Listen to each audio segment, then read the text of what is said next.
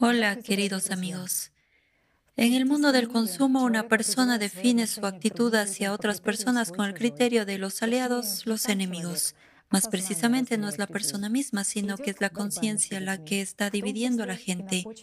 Y hay una lucha entre las personas incluso sobre la base de su identidad religiosa. Es decir, de la pertenencia de una persona a tal o cual religión. Y aquí me gustaría señalar no solo a Dios, sino a la religión. En la sociedad de consumo esto genera disputas, conflictos, guerras, luchas por el poder de unos pocos sobre toda la humanidad, porque han decidido que están más cerca de Dios, porque se han nombrado a sí mismos mediadores entre Dios y el hombre. Pero, naturalmente, hay contendientes en sus puestos también que afirman a las masas que sus escrituras sagradas, sus interpretaciones son verdaderas y sin distorsiones, y que son ellos los que pueden llevar a Dios. Todo lo demás es una ilusión que lleva al infierno. Durante miles de años han existido las religiones, pero no hay paz. Las religiones que están destinadas a unir dividen a la gente. Pero no son las religiones las que dividen, ni mucho menos los mensajes que han sido transmitidos a través de sus profetas, sino que dividen las personas comunes que usurparon el derecho de mediación entre Dios y el hombre. Y hoy nos gustaría tocar estos temas y entender lo que está pasando. ¿Por qué la gente mata uno al otro? ¿Qué es lo que no ven siendo estrechados a un punto de discusión? ¿Cómo fueron creadas las escrituras sagradas y en qué forma aparecen ante la persona que sinceramente aspira y sigue el camino hacia Dios? ¿Por qué sucede que una persona parece aspirar sinceramente a conocerse a sí misma? Aspira sinceramente a la verdad, pero al mismo tiempo se dedica a dominar constantemente y lucha con los grupos de personas que son iguales a ella. Y quizás la pregunta más importante es cómo podemos separar el grano de la paja y cómo no perder nuestra humanidad por todas estas mentiras y distorsiones. ¿Cómo podemos respetarnos y amarnos todos, vivir en el amor de Dios y no solo soñar con ello mientras hacemos lo contrario? Es un gran placer para mí presentar a los participantes de nuestra reunión de hoy.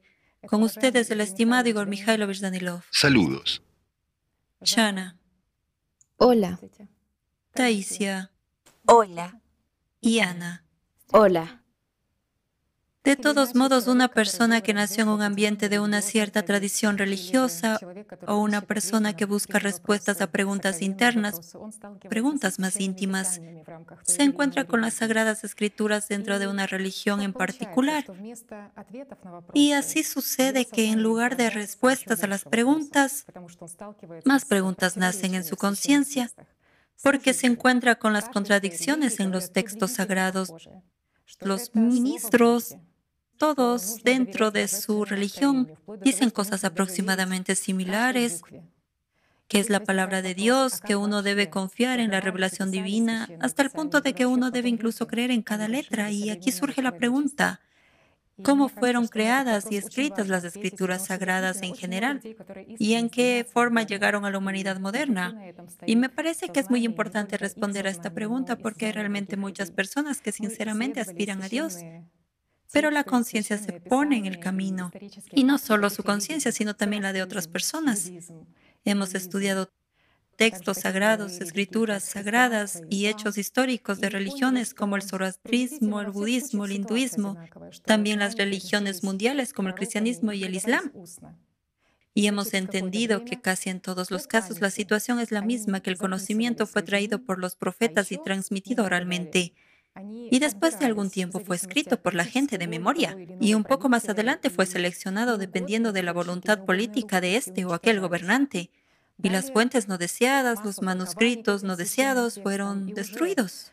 Y luego hubo muchas interpretaciones de estos textos sagrados y ya sobre la base de todas estas interpretaciones, numerosas traducciones producen una división en diferentes confesiones, direcciones, corrientes. ¿Y qué tenemos hoy? Dentro de una misma religión, la gente está dividida, artificialmente dividida en los aliados, los enemigos, aunque Dios es uno. Y por supuesto nos gustaría llegar a conocer a fondo estas cuestiones porque es muy importante para nosotros entender que no somos enemigos unos de otros, que nosotros, todas las personas, somos una humanidad unida, que somos una familia con un propósito espiritual y todos tenemos la misma meta.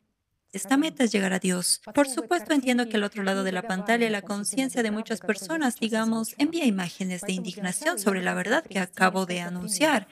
Por esto, primero me gustaría dar algunos ejemplos de cómo fueron creadas las escrituras, y estos ejemplos se dan solo para que podáis ver cómo funciona la conciencia, incluyendo vuestra conciencia. Los ejemplos se relacionan con el cristianismo, el Nuevo Testamento. La mayoría de los libros fueron escritos dentro de las dos generaciones siguientes a la partida de Jesucristo. Ahora me gustaría leer un hecho histórico de lo que habló Eusebio de Cesarea. Es el padre de la historia de la Iglesia que vivió en el siglo III después de Cristo. En el volumen 3 de la historia de la Iglesia leemos lo siguiente sobre el Evangelio de Marcos y quién era Marcos. Marcos era el intérprete de Pedro. Él escribió todo lo que recordaba de lo dicho y hecho por el Señor, pero no en orden, porque él no escuchó al Señor, ni caminó con él. Más tarde acompañó a Pedro, quien enseñó cómo las circunstancias lo exigían y no iba a poner en orden la palabra de Cristo bueno. Es decir, resulta que una persona en una interpretación libre transmitió lo que una vez escuchó de alguien. Es decir, a través de un mediador, a través de nunca he estado a su lado, sí, con él. Y dependiendo de la situación, así que puedo contarte, por ejemplo, nos dedicamos a algo, ¿sí? Bueno, digamos, elementalmente estamos tratando de estudiar el Bhagavad Gita. Y yo puedo contarte lo que una vez escuché de alguien. ¿Dejará esto una huella? Por supuesto. Dejará, porque estamos estudiando el Bhagavad Gita y nosotros, por ejemplo, resolvemos algunos problemas físicos. Te diré lo mismo, pero de otra manera. Por supuesto, en un idioma completamente diferente. Tendrás un entendimiento, tú tendrás otro y yo tendré un tercer entendimiento. ¿Es eso cierto? Porque cuando lo oí o lo escuché de alguien, obtuve cierta comprensión. ¿Qué significa comprender? Aquí hay una simple pregunta, amigos. La comprensión es la suma de ciertas imágenes. La imagen que me he formado cuando escuché algo será predominante, ¿no es así? Y la experiencia, por supuesto, la que tiene una persona, bueno, sí, una hay huella. Una experiencia personal. Por lo general, todo se mantiene al nivel de lo escuchado. La experiencia se adquiere a través del trabajo, pero muchos no se molestaron en trabajar de manera justa, sino que se satisfacían con una imagen banal. Existe la imagen, entonces existe la comprensión. ¿Por qué debería trabajar si ya he tenido una imagen y comprensión de esta o aquella acción? ¿Verdad? Ya lo sé. No poseo esta habilidad y esta experiencia. No he comprendido toda la profundidad y el significado de lo que fue dicho, por ejemplo, por un profeta. Pero en mí nació una imagen que se me ha fijado como un cierto patrón que domina mi conciencia. Y esta imagen, a través de mi conciencia, mente, me dicta, ya lo sabes todo. Chicos, ¿acaso son pocos los que, sin poner esfuerzos en el desarrollo personal, sino simplemente haber escuchado, se contentan con la imagen que se ha establecido en sus mentes? Aquí es donde la conciencia atrapa a las personas y las inmoviliza en el camino. Bueno, quisiste dar varios ejemplos. Discúlpenme, me he distraído. Sí, gracias, sí. Y un ejemplo más sobre Mateo, el Evangelio de Mateo. ¿Qué información hay de él? Mateo transcribió las conversaciones de Jesús en hebreo, las tradujo quien pudo y cómo pudo. Es decir, las personas no solo escribieron de memoria, sino que también las tradujeron como pudieron. Y luego, después de unos cientos de años de traducciones, diferentes interpretaciones, todo esto comenzaron a recopilarlos en uno. Pero comenzaron a recopilarlos para el beneficio de ¿quién? ¿De un cristiano? ¿El que amaba a Cristo? ¿Lo respetaba? A los patronos, a algunos reyes, gobernantes de religiones. ¿Quién comenzó a formar las escrituras al crear la religión? Y realmente creo no solo la religión estatal, sino la religión mundial. ¿Sí? Bueno, en primer lugar, comenzó a crearla como estatal, como una herramienta para gobernar las masas, a decir verdad. Bien, eso es cierto. El pagano Constantino, que permaneció como pagano hasta su último aliento, y solo cuando estaba muriendo fue bautizado. para que lo recuerden y porque sus cercanos insistieron. Si hubiera dejado este mundo como un pagano, el cristianismo no podría haber dominado como lo hizo en el mundo posteriormente, porque su creador, el primer gobernante, resultó ser un pagano y no aceptó el cristianismo hasta su último aliento. Bueno, eso es mala publicidad. Por eso se vio obligado a adoptar el cristianismo en su lecho de muerte. De todos modos, eso es lo que escribieron. ¿Y qué testificaron los que estaban a su lado en ese momento? Nada. Solo hay un registro de que lo aceptó. La historia... Pero nunca se convirtió en un cristiano, sí, en su corazón. Bueno, si un hombre se adhiere al paganismo, al politeísmo, hasta el último aliento, más en esa forma que Constantino profesó, y esto, disculpen, fue la dirección. Cuando una persona se complace a sí misma en favor de todo, era la actitud consumista a la antigua religión pagana, que él practicaba. Se nombró a sí mismo un dios, un gobernante supremo y cosas por el estilo. ¿Qué podemos decir al respecto, afrontándonos a la verdad? ¿Qué hubiese elegido y hubiese introducido en el cristianismo? ¿La verdad? Sin embargo, entonces había, en principio y en cantidad suficiente, verdaderos seguidores de Cristo. Los mismos gnósticos, sí, que llevaban realmente la verdad y la palabra de Dios en la máxima pureza. Y fíjense, no la notaban. Se la pasaban el uno al otro. La transmitían oralmente, pero en colectivos. Una persona no tenía derecho a transmitir las palabras de Cristo como una enseñanza cuando no había nadie más alrededor. Fue hecho colectivamente por ellos. ¿Y eso por qué? Porque una persona siempre lo distorsionaría. Por eso se transmitía de grupo en grupo, y fue una sucesión de generación en generación. Y trataron de mantenerlo todo. Posteriormente, cuando describían a los gnósticos, relataban. Ya era más tarde, cuando empezaron con las escrituras y narraciones. Por supuesto, había mucha distorsión. Pero sin embargo, incluso en los tiempos posteriores, cuando describían a los gnósticos y al cristianismo como una religión, decían que los verdaderos seguidores de Cristo enseñaban cosas totalmente distintas y de una manera completamente diferente. En primer lugar, enseñaban que Jesucristo trajo el amor de Dios, que otorgaba a todos los que lo aceptaran, y que no puede haber ningún mediador entre Dios y el hombre. Sí. Por eso, todo era diferente así. Bueno, es la verdad de la vida, es la verdad histórica, que se confirma. Por supuesto, el cristianismo en sí mismo inicialmente fue un verdadero himno de la libertad, de la libertad y el amor. Pero también es interesante que hasta el momento en que, digamos, Constantino reunió y seleccionó, digamos, manuscritos que eran convenientes porque... Bueno, veamos los mismos manuscritos. Los mismos evangelios hablan de lo mismo, como si fueran copias uno del otro. Sí. ¿Cuántos años estuvo predicando Jesucristo? ¿A cuántas personas? ¿Cuántos otros evangelios había y hay todavía? Los mismos apócrifos y todo lo demás. Pero no fue tomado nada. Fue tomado solo una parte muy limitada. ¿Por qué? Porque, bueno, digamos francamente, si reunimos todos los apócrifos, si reunimos todos los recuerdos, dejando de lado todo lo que fue superpuesto por la gente, entonces, ¿qué quedará de lo que Cristo enseñó? Alatra, semillas verdaderas, y nada más, muy simple. ¿Es posible construir una organización religiosa que se utilizaría como herramienta de poder? Seamos sinceros. La gente no tiene miedo, naturalmente. Todas las personas son libres, ellas, sí. Y esto es completamente diferente, por lo que no les convenía en absoluto a los gobernantes. Nadie dice, chicos, no es eso que nosotros estamos destruyendo. Vamos contra el cristianismo. No, chicos, yo también soy cristiano. Estoy bautizado y soy cristiano. Amo mucho la ortodoxia. No podemos ir en contra del cristianismo o de otra religión, pero es verdad. Y la verdad no se puede ocultar a la gente, porque uno puede perderse. No decimos que el cristianismo es incapaz de llevar a la gente al paraíso, pero afrontemos la verdad.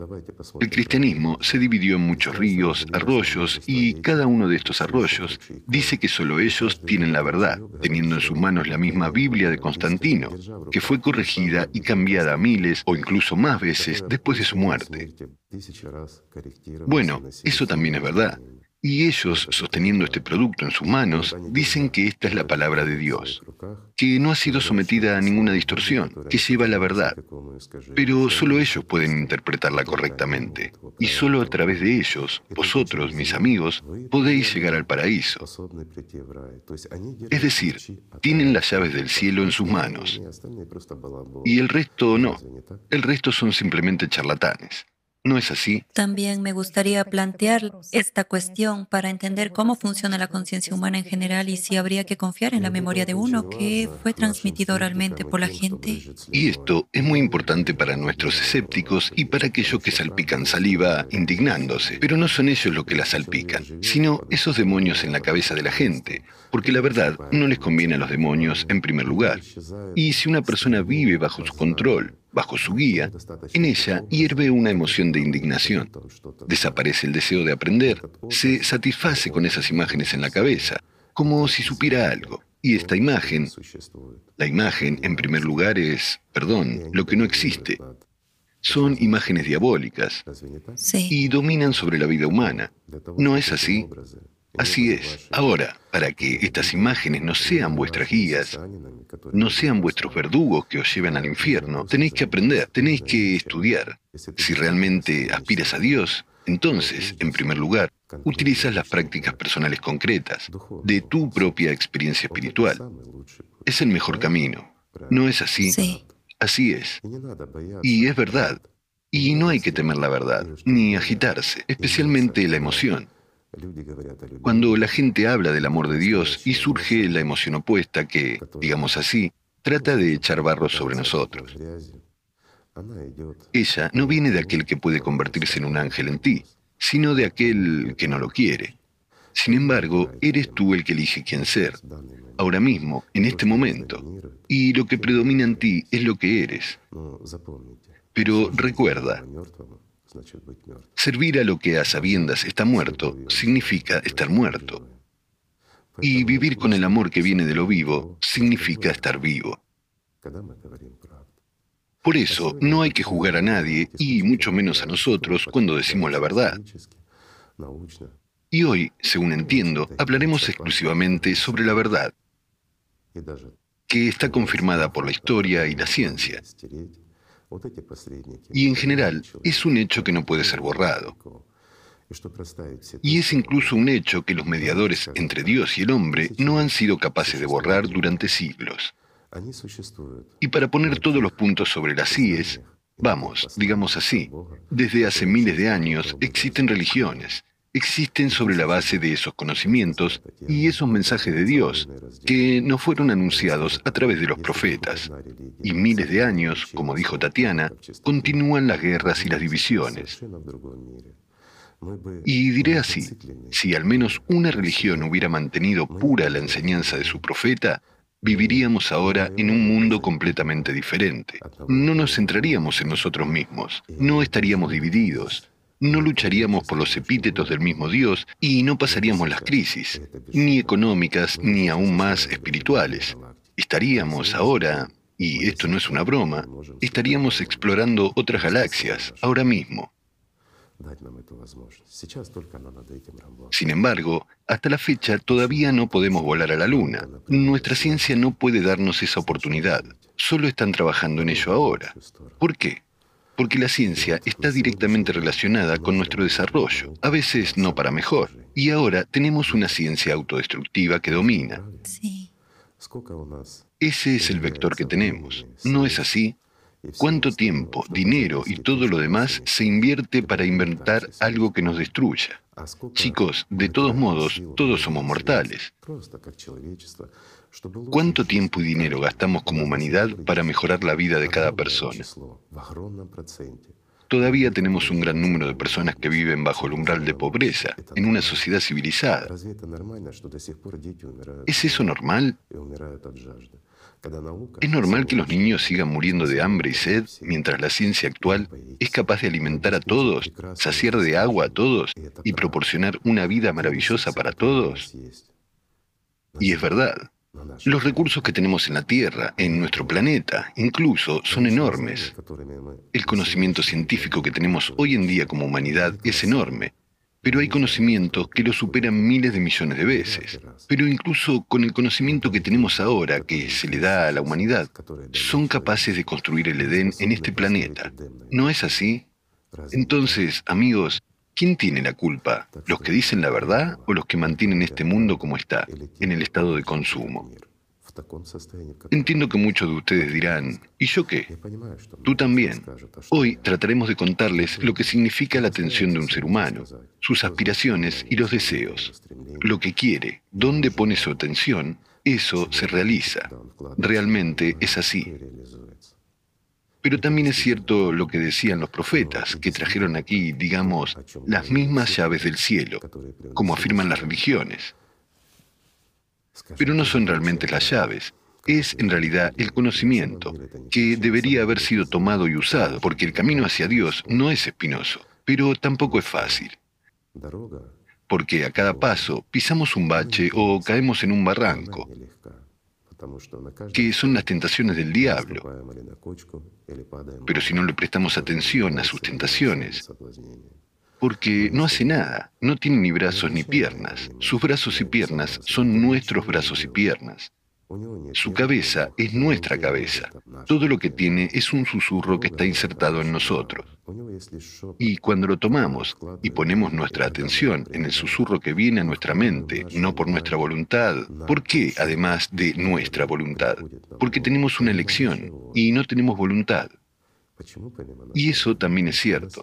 Podemos elegir entre lo que sentimos o lo que el diablo nos susurra. Pero cuando elegimos lo que el diablo nos susurra, es cuando estamos realizando su voluntad. Y esa es la verdad. Con nuestra elección, nuestra atención, nuestra vida, realizamos sus planes de destrucción. Daré un ejemplo sencillo. Todos estamos divididos. Divididos en idiomas, en países. Estamos divididos en nuestras propias familias. Estamos divididos entre los amigos. Después de todo, a veces, pues a veces no. Bastante a menudo, escupimos en la espalda de nuestro amigo. Y juntos con un amigo, escupimos a alguien más. Así, dicen, funciona nuestra conciencia. Esa es nuestra psicología, ¿no? Así se comportan los animales, no las personas. Y no es la psicología. Es un impacto real. En realidad, es lo que el diablo quiere y lo que cumplimos. ¿No es así? Así es. Pero debe ser de otro modo, porque todos somos una familia. Y realmente, todos somos uno. Pero para entender por qué sucede así y por qué es conveniente para el diablo, por qué le conviene dividir nuestra atención y disiparla en muchas cosas, responderé de una manera más simple, para que no lo pongamos todos juntos en un todo. ¿Por qué? Porque el futuro cambiará si todos juntos ponemos nuestra atención en un objetivo común, porque ese objetivo se hará realidad.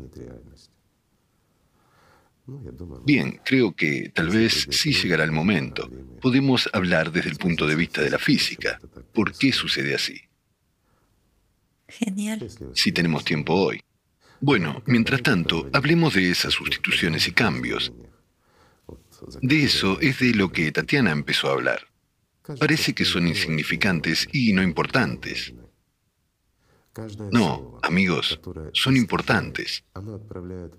Cada palabra que tergiversa no te envía a la derecha, sino a la izquierda, o viceversa.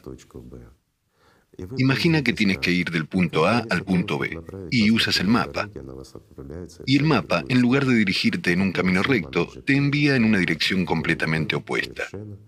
Ese es un navegador GPS roto, que conduce en la dirección totalmente opuesta. Estas sustituciones, cambios, distorsiones del verdadero conocimiento que trajeron los profetas, son el estropeado navegador GPS que nos lleva en la dirección totalmente contraria. Pero cuando vamos hacia otra dirección, no a la que aspiramos interiormente, toda la gente aspira, incluso los ateos. Todos quieren amor, todos quieren paz. Y en realidad, la personalidad de cada persona, incluyendo la de ateos, aspira a volver a casa, a llegar a Dios, al mundo donde no hay muerte. Y esto también es verdad, lastimosamente. ¿Por qué lastimosamente? Porque nosotros mismos no nos oponemos a ello, escuchando al diablo. Simplemente escuchando la voz en nuestras cabezas, y dejamos de ser un humano, convirtiéndonos en bestia, y vivimos según su ley. Es por eso por lo que creamos armas, por eso nos dividimos. Es provechoso y conveniente para el diablo, pero contradice al mismo concepto de ser humano, y mucho más a la humanidad, por lo que es muy importante mantener en pureza e integridad el conocimiento que fue traído, y cómo el sistema o diablo interfirió con él. Trataremos de entenderlo ahora. A veces la gente ni siquiera se daba cuenta de cómo hacía este mal. ¿Por qué?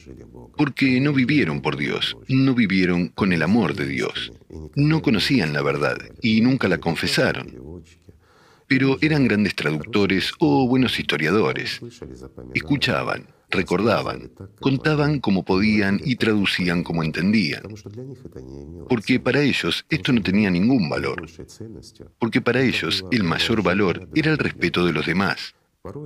A veces, incluso los intérpretes que vieron que producen un cambio y distorsionan la esencia y la verdad, guardaron silencio al respecto, y algunos incluso trataron de justificarse, pero dejaron estas distorsiones. ¿Por qué? Porque así es como la sociedad los aceptó, y si hubieran dicho la verdad, la sociedad no los habría aceptado. ¿Por qué? Porque contradeciría los objetivos y tareas de la organización misma, la organización en la que la masa de gente se interpone entre Dios y el hombre. Aunque en todas las religiones, todos los profetas dijeron una cosa: nadie puede interponerse entre Dios y el hombre. Eso es verdad. Continuemos. Averigüemos cómo funciona nuestra conciencia. Los mismos demonios, Iblis y todos los demás, shaitanes, como sea que los llamemos. Pero esto es solo un susurro que convertimos en nuestra vida. Y cómo ese susurro estuvo cambiando y distorsionando la verdad que fue otorgada a todos nosotros. Y por qué posteriormente era necesario renovar esta verdad. Y por qué otros profetas fueron enviados con la misma verdad. Absolutamente la misma. Y por qué lo estamos haciendo de nuevo. Gracias, Igor Mikhailovich. Bueno, quizás me gustaría empezar con el primer momento. Simple y elemental. Que realmente cuando venían los profetas transmitían la información a la gente oralmente y la gente ya la pasaba de persona a persona. Y aquí está la pregunta, ¿es posible en general confiar en la memoria humana? La memoria y la conciencia. Sí. Las investigaciones han demostrado que, en principio, cualquier suceso que se convierte en un recuerdo ya puede ser distorsionado más allá del reconocimiento. Y de hecho, la conciencia humana es un falsificador. Mantiene la imagen exacta del evento solo durante unos milisegundos y cuando se activa la memoria a largo plazo, entonces distorsiona el evento completamente más allá del reconocimiento. Por ejemplo, hay un experimento que me gustaría dar.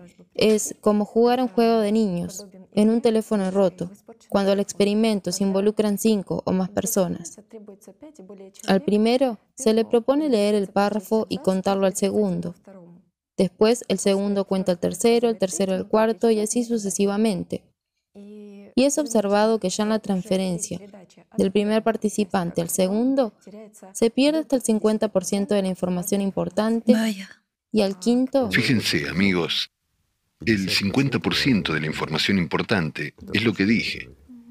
Sí. Y al quinto solo llegan algunos fragmentos, que son completamente diferentes de lo que el primero leyó. Así es. Imaginemos, cuando se transmite de generación en generación, ¿qué llega a nosotros? No son ni siquiera 5 personas, son realmente años. Son cientos de personas. Cientos de personas. Sí, y miles de años, sí. Y también existen esas pruebas que se utilizan en la práctica de los procedimientos judiciales, en los que el destino del acusado depende del testimonio del testigo. De otras personas. Sí, la vida de otra persona. Y así, la profesora Elizabeth Loftus de la Universidad de Washington, una reconocida experta en cuestiones de memoria, descubrió que el testigo recuerda lo que pasó con exactitud solo cuando lo cuenta por primera vez. Más aún, no con exactitud. Puede describir la imagen y lo que ha visto, sin entender ni siquiera la esencia. Ya puede haber distorsiones por su actitud hacia la situación, desde el momento en que lo vio y lo escuchó. ¿Cuál fue su estado de ánimo? ¿Qué impacto tuvo en él y qué imagen nació en él? Después de todo, volvemos de nuevo a las imágenes que incluyen todas nuestras, digamos, sensaciones, emociones y todo lo demás que percibimos, y cómo lo entendimos. Por lo tanto, eso está muy cerca de la verdad en la comprensión de esta persona. Sí. Lo siento, hice una enmienda, pero es verdad. Bueno, con cada declaración posterior, la precisión de esos testimonios disminuye. Sí, disminuye. Incluso una persona y no hace falta... La misma persona, si le preguntamos sobre el mismo evento en el que fue testigo o en el que participó, a medida que continúen las preguntas, habrá distorsiones. Además, si otras personas hacen las mismas preguntas, tendrá que contar la misma historia de 10 a 20 veces, y los juicios a veces duran años, y el testigo tiene que hablar docenas de veces. Todo finalmente llegará a lo que...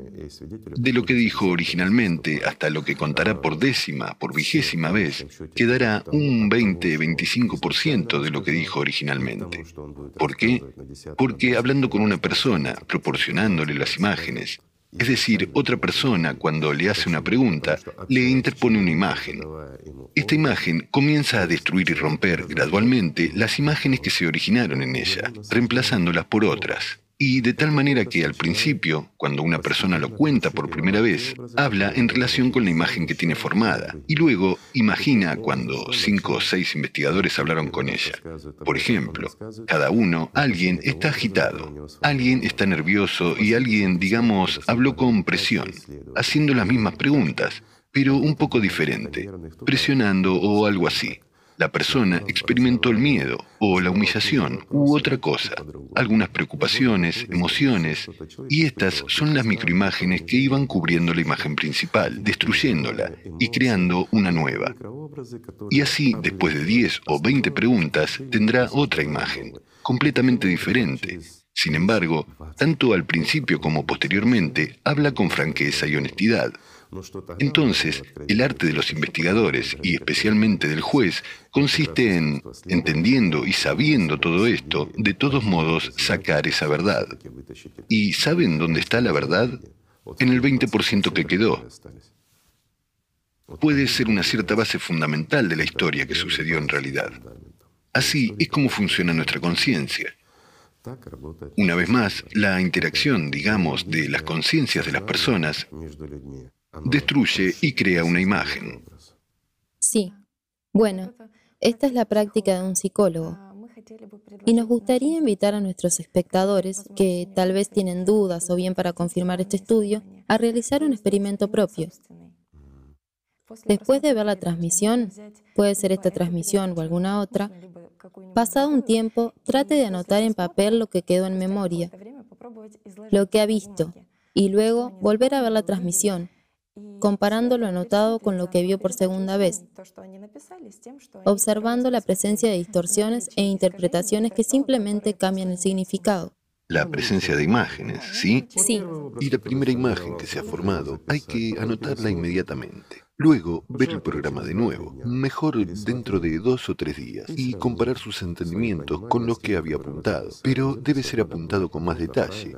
Hay que describir correctamente la imagen que se había formado, es decir, lo que vio, lo que recuerda, y la diferencia será significativa. Mucha gente tendrá la pregunta, ¿es posible deshacerse de ello? Sí. Es posible, pero para esto se necesita la verdad. Hay que vivir la verdad en primer lugar, dentro de uno mismo, y no hacer caso a los susurros y a esos comentaristas. Después de todo, cada uno que, incluso ahora, mientras nos están viendo, nuestros amigos, se produce una discusión en sus cabezas sobre cada uno de nosotros. ¿Por qué? Porque damos alguna información, y esta información puede originar una serie asociativa, algunos recuerdos, algo más. Pero, ¿por qué los artistas en vuestras cabezas empiezan a juzgarnos, juzgando en general? ¿Por qué lo hacemos? ¿Quiénes somos? ¿Qué derecho tenemos a hacerlo? Chicos, pero ¿qué derecho tenemos como seres humanos a estar callados y decir mentiras, silenciar mentiras? ¿No es así? ¿Acaso tenemos derecho, y tú, mi amigo, también? No, no lo tenemos. Por eso estamos hablando. ¿Y cuál es el derecho de los artistas en su cabeza a arruinar su vida? Miren, he hablado de ello muchas veces, pero lo diré de nuevo. Hay personas que viven con sencillez, viven en el amor y la alegría. ¿Por qué? Porque prohíben a los artistas dominar sobre sí mismos, en primer lugar. Y en segundo lugar, cargarlos como una barcaza con malas noticias, dudas, toda suciedad y toda impureza. Y estas personas son como los pájaros. Vuelan en el cielo bajo el sol brillante. Disfrutan de la vista. Eso no significa que sean frívolas o algo así. No, son gente absolutamente sensata, letrada e inteligente. ¿Por qué? Porque de otra manera no funciona. Y esa libertad que logran nace del hecho de que dejan de vivir bajo la dictadura de las voces ajenas en sus cabezas. Y entonces ven la verdad. Pero hay personas que escuchan a estos artistas todo el tiempo, que los cargan realmente como una barcaza, con toda la suciedad hasta que se hunda. Y nosotros, como humanos, tenemos derecho a elegir cómo vivir, como un pájaro en el cielo o como una barcaza que se hunde bajo la carga de la suciedad. Llevamos a través de nuestras vidas todo lo que aceptamos, y eso es algo en lo que también hay que pensar. Sí, muchas gracias por la respuesta, porque realmente entiendes que las imágenes son de hecho una herramienta de la conciencia, la cual ella cuando quiere y cuando es rentable en cualquier momento puede sustituir, distorsionar. A veces ni siquiera crea una imagen al principio, sino un ligero susurro, una ligera duda, un ligero pensamiento. Luego, cuando ponemos la atención en sus susurros y empezamos a escucharlos, comenzamos a dibujar esta imagen. Puede arrojar de nuevo el mismo demonio, o hacer aparecer un ligero contorno de la imagen y causar una emoción. Y luego, escuchándolo, guiados por esta emoción, nosotros dibujamos un cuadro completo a partir de las imágenes. Ponemos nuestra atención, gastamos nuestra vida para dibujar una ilusión, y entonces toda nuestra vida es solo una ilusión que nadie necesita, que no tiene sentido. Y no importa cuánto nos complazcamos aquí, no importa lo que logremos en esta vida, todos nuestros logros no son nada. ¿Por qué? Porque la vida humana es muy, muy corta. De hecho, la vida humana es un instante, un día, que pasa muy rápido. ¿Y vale la pena gastarlo en contentarse con una ilusión, con una imagen que no es la realidad? O tal vez volar en el cielo y ser libre, ser honesto, ser un humano. También en cuanto a la honestidad, Igor Mikhailovich, usted acaba de decir que hay personas que saben la verdad, pero guardan silencio. Nos hemos encontrado con un estudio muy interesante sobre por qué la gente todavía continúa distorsionando la información, porque acallan los hechos. Pero las cifras son tales que más del 55% de la gente acallan la verdad, ya sea sobre ellos mismos o sobre las personas cercanas a ellos, para salvar, como dicen, la cara, para aparecer en lugar de ser. Y el 22% guarda silencio sobre esta verdad para no, digamos, entrar en la confrontación con otras personas, para no alterar buenas, respetables. El curso de los acontecimientos. Mantener las apariencias. Mantener buenas, amistosas relaciones con estas personas. Falsas, pero amistosas. Falsas, pero amistosas. Y los demás, o bien... Bueno, y lo demás, la sociedad, para su propio beneficio, ¿sí? Sí, está claro. Al entenderlo uno se pregunta, pero si estás callado, ¿a qué categoría de persona perteneces? O sea, entiende que... A la categoría de un mentiroso. La única. Si conoces la verdad y no la expresas, y no puede haber otra si estamos hablando de la verdad. No importa si estás diciendo una mentira o sabiendo la verdad.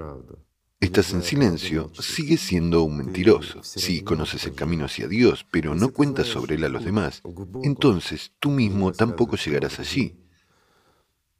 Porque guardando este secreto como propio, lo perderás, porque eres un mentiroso. ¿Acaso no es así?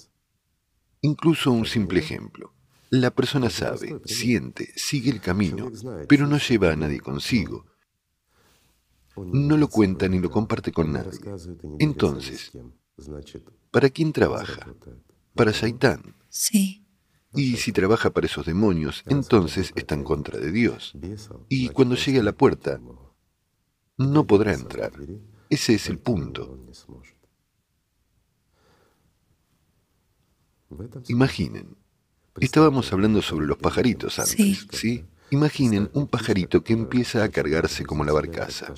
¿Hasta dónde volará? Incluso en el Islam, cuando estábamos estudiando el Islam, también nos encontramos con un hecho de que uno de los traductores del Islam, conociendo la verdad, seguía transmitiendo y retransmitiendo mentiras.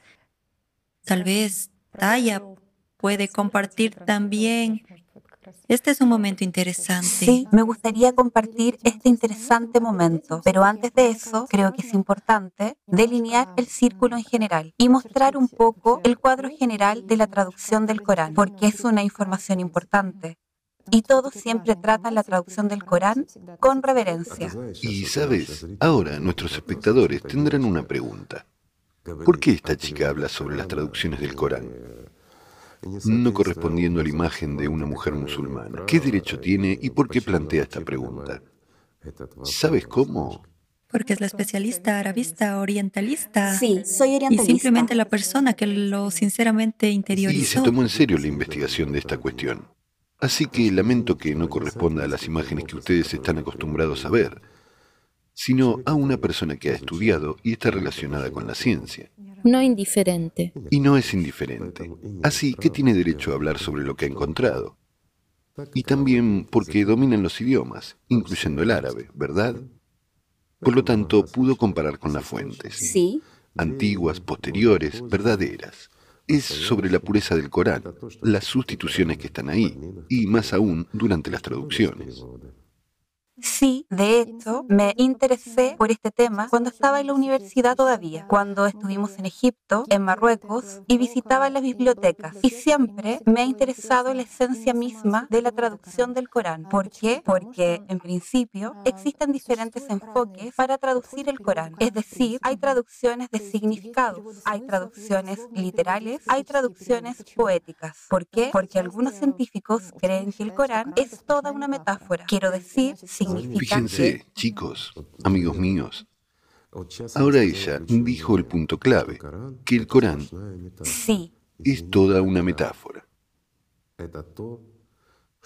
Disculpen, este es el Corán. Esto es lo que el mismo Alá le transmitió al profeta Mahoma a través de Jabrail.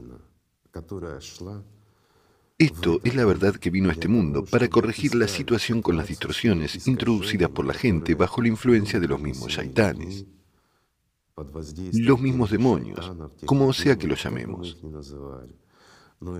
Pero estas distorsiones tuvieron que ser corregidas, las cuales se formaron después de la introducción de la misma verdad por Jesucristo. Esto fue una renovación de la salvación de la gente, de las masas. Y alguien se permite a sí mismo traducirlo como una metáfora. Libre pensamiento. ¿Y qué es el libre pensamiento? ¿Quién piensa libremente? ¿La voluntad de quién? La voluntad de quién. Al igual que la democracia, ¿sí? Lo siento, pero es verdad. Así que cuando traducen el Corán, algunas personas lo interpretan de inmediato. Algunos lo traducen literalmente y otros lo traducen en verso. Y lo más interesante es que a pesar de que han pasado tantos años, no existe una fórmula única para traducir el Corán, con lo que todo el mundo esté de acuerdo, es decir, cómo traducirlo correctamente. Sin embargo, hay muchas reglas y condiciones que debe seguir la persona que decidió traducir el Corán. Aquí tiene, además de lógicas para la conciencia, por ejemplo, conocer ambos idiomas, por supuesto, conocer la sintaxis, La gramática balaga, balaga, deletreando la palabra en árabe, balaga, es la comprensión del verbo árabe, etc. Nos encontramos con lo siguiente, que me pareció muy importante. El intérprete, el traductor del Corán, debe tener un ilmun aduni, al-in, al-dini. Para los traductores, la ortografía árabe, al-ain, al-dini, al conocimiento sacro que Alá le reveló como resultado de su seguimiento del Corán y el Hadith, porque el Hadith dice, a quien siga el conocimiento adquirido, Alá también le revelará las ciencias que no conocía. Y me gustaría decir que si no entendemos el significado original insertado en el Corán o otras escrituras, entonces simplemente no tiene sentido traducirlo. Es imposible traducirlo preservando la esencia misma y todo el significado. Es imposible. Si una persona no ama a Dios sinceramente y no sirve verdaderamente al mundo espiritual, es gobernada por el Shaitán. Él sin duda cambiará las comas, pero presentará esto tal como si no fuese cambiado nada. Y va a insistir que esto es la verdad. Lamentablemente es la verdad y nosotros lo vemos. Ahora estás hablando de traducciones del Corán y si consideramos cómo se cambió el idioma desde el tiempo cuando el Corán fue escrito por primera vez y posteriormente, y qué cambios se introdujeron en el propio Corán, en el primer Corán y en los siguientes. Pero todos estos son hechos, disculpen, de la gente débil de espíritu. Por supuesto. Pero volvemos al hecho de cómo fue compuesto. Porque sí, ahora... ¿Quién lo compusieron y cómo lo hicieron? Empecemos desde el principio. Empecemos desde el principio, porque tiene que haber lógica. De momento, olvidémonos de las traducciones. De acuerdo. Volveremos a ellas luego. ¿Cómo se compuso el Corán? Es importante. Es muy importante en la realidad, porque cuando estudiamos juntos diferentes religiones y diferentes escrituras sagradas, nos dimos cuenta de que todo es muy parecido. Todo es similar y todo es idéntico. Todo es similar, todo es idéntico. El Corán fue compuesto después de la muerte del profeta. El califa Osman instruyó al secretario del profeta para que reuniera todos los registros e hiciera el resumen principal. Así que el antiguo secretario recopiló todo lo que fue escrito por las personas. Y las personas también escribieron, según dijo el profeta. El mismo profeta y ya sabemos cómo piensan las personas, cómo se transmite la información. Y al mismo tiempo, el mismo trabajo estaban haciendo algunas otras personas. En consecuencia, aparecieron 4 versiones de los mandamientos de Alá y las enseñanzas del profeta. Chicos, y aquí está la clave. No tenemos intención de ofender a nadie. Realmente no queremos ofender a nadie y cuestionar el Corán o cualquier otra religión. Estamos hablando de la verdad ahora. Así que mantengan quietos sus shaitanes en sus cabezas. Ahora, la clave. 4 versiones del Corán preliminar. ¿Cómo es posible? Si el profeta habló de la verdad. No puede haber 4 verdades. No puede haber 2 verdades. La verdad puede ser solo una. Aquí se ve claramente cómo funciona la conciencia. Y cuando empezaron a escribir el Corán, entonces comenzaron a formar una religión que inmediatamente comenzó a ser dividida en pedazos.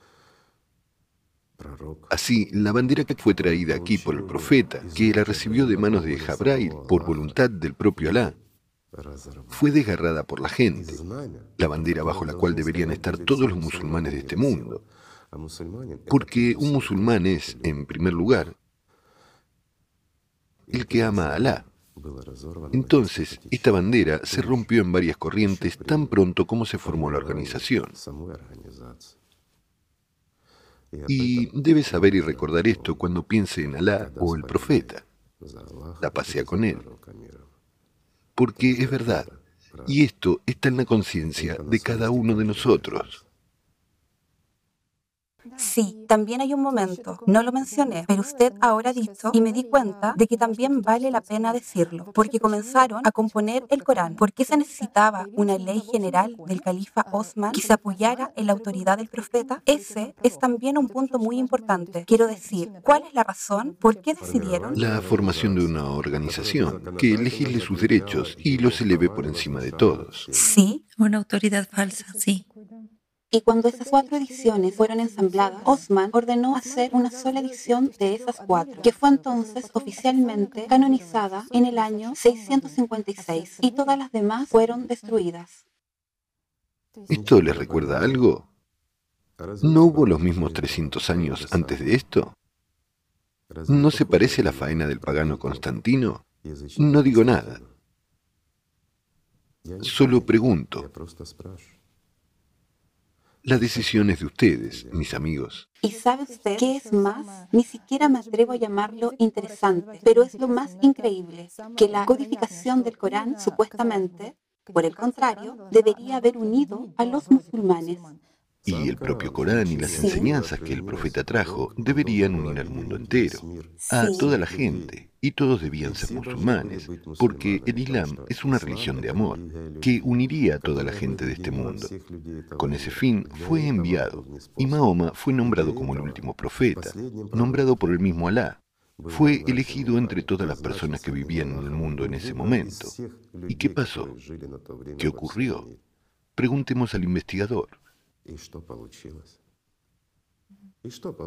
Como resultado de la codificación, surgieron desacuerdos muy agudos entre los musulmanes, porque muchos musulmanes recordaron lo que habló el profeta, porque no ha pasado tanto tiempo ni tantos años desde la muerte del profeta, y así aparecieron diferentes corrientes. Y además, así es como ocurrió. Mucha gente se interesó en crear sus propias corrientes. Sus propias corrientes. Cuando vieron lo que se estaba formando, digamos, la corriente oficial dominante, la religión, entonces ya existían clanes, o llamémosle sectas, lo que fuera, pero se empezaron a formar otras corrientes de religiones, subrayo, porque ya tenían sus propios códigos de leyes y de autoridad les sirvió el propio profeta.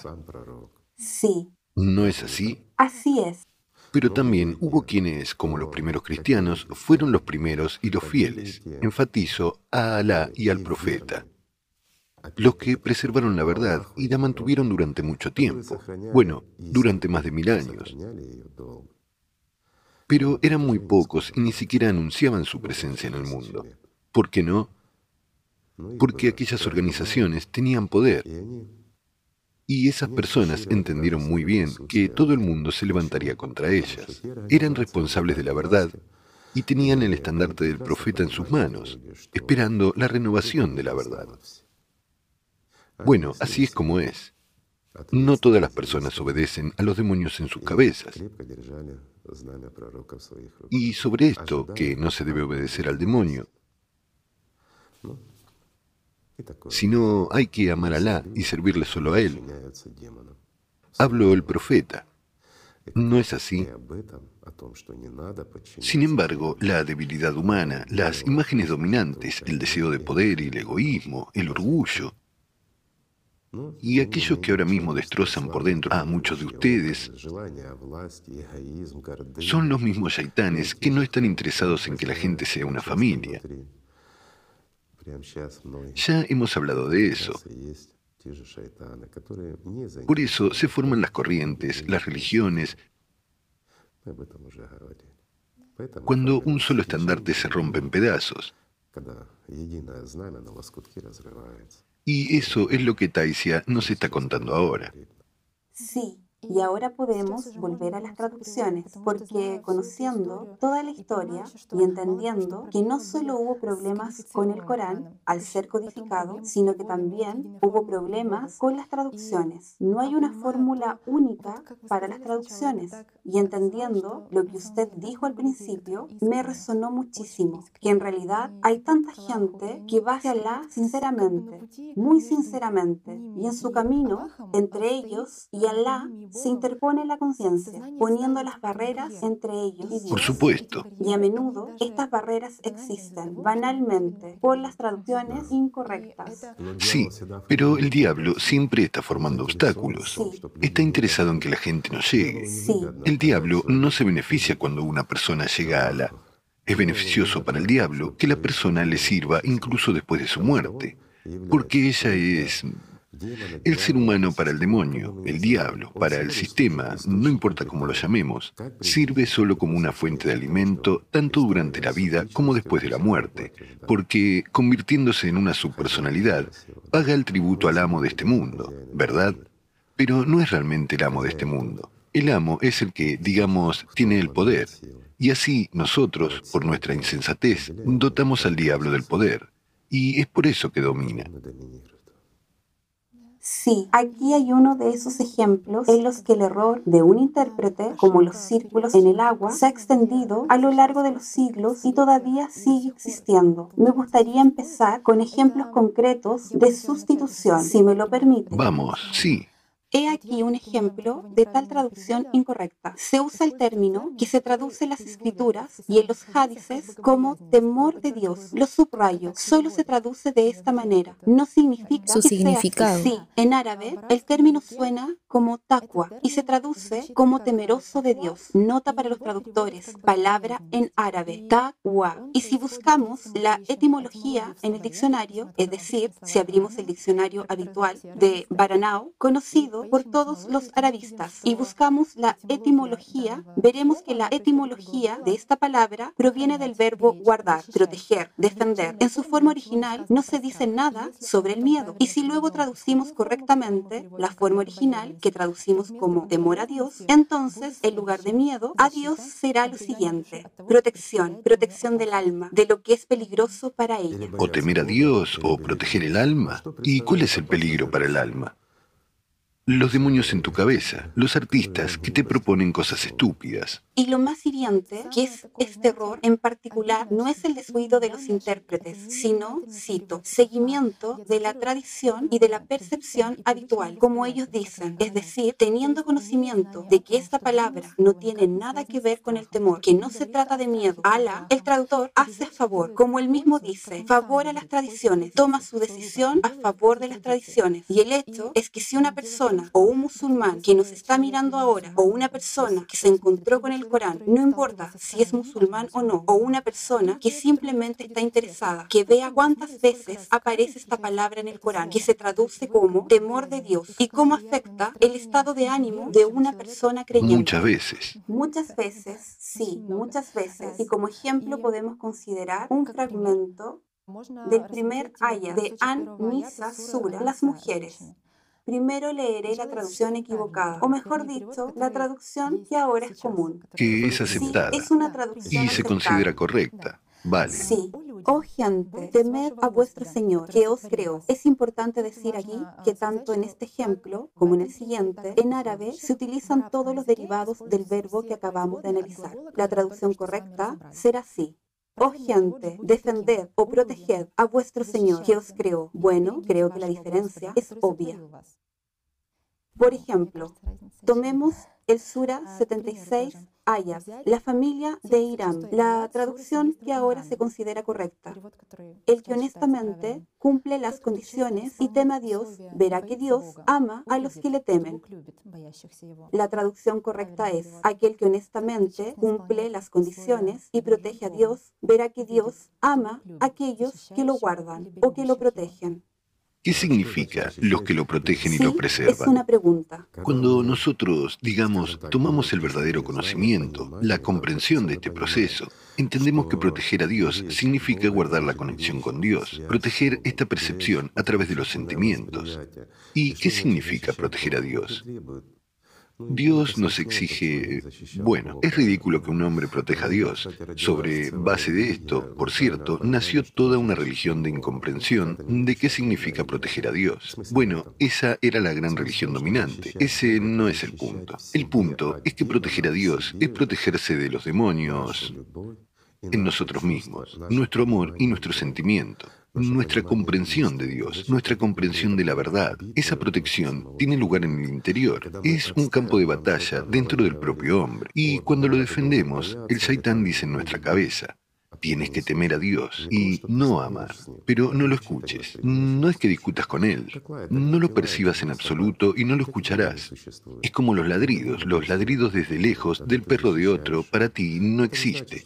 Entonces el demonio dejará de hablar de ello. Entonces lo defiendes. Esto no significa que si alguien ha dicho algo, lo atacas. Esto es ya como una bestia. La defensa principal se produce dentro de ti y cuando llevas este entendimiento a cada persona y despiertas a los que duermen y haces llegar esta verdad a los demás, entonces estás protegiendo, sirviendo. Entonces, esto es la verdad. Sin embargo, cuando temes a Dios, nunca llegarás a Él. Bueno, si yo, por ejemplo, no sé, tengo miedo de algo, una araña, ¿la tomaré en mis manos? Claro que no.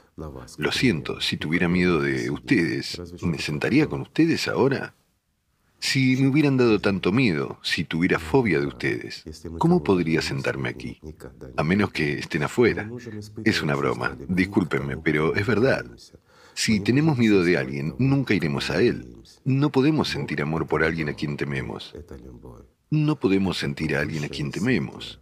Dios es el bien. Dios es el amor. Es lo más alto y brillante, que da vida eterna.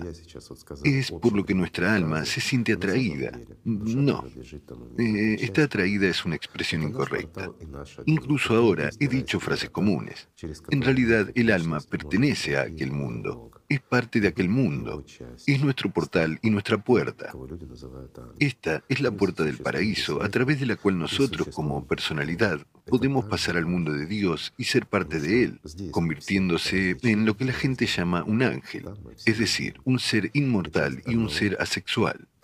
También es importante porque aquí todos somos distinguibles y separados, y así todos somos uno. Somos parte de un mundo hermoso e infinito. Es allí a donde cada uno de nosotros como personalidad aspira. E imagínate, tenemos miedo de eso. ¿Cómo se puede temer la felicidad? Bueno, eso es ridículo, pero el demonio quiere que le temamos, porque el diablo gobierna a través del miedo. Asimismo, gobiernan los gobernantes a través del miedo. Y una forma muy conveniente para estos intermediarios entre Dios y el hombre es gobernar a la gente como esclavos, es imponer el miedo, porque a través del amor no se puede dictar. Bueno, ¿cómo se puede controlar a una persona a través del amor?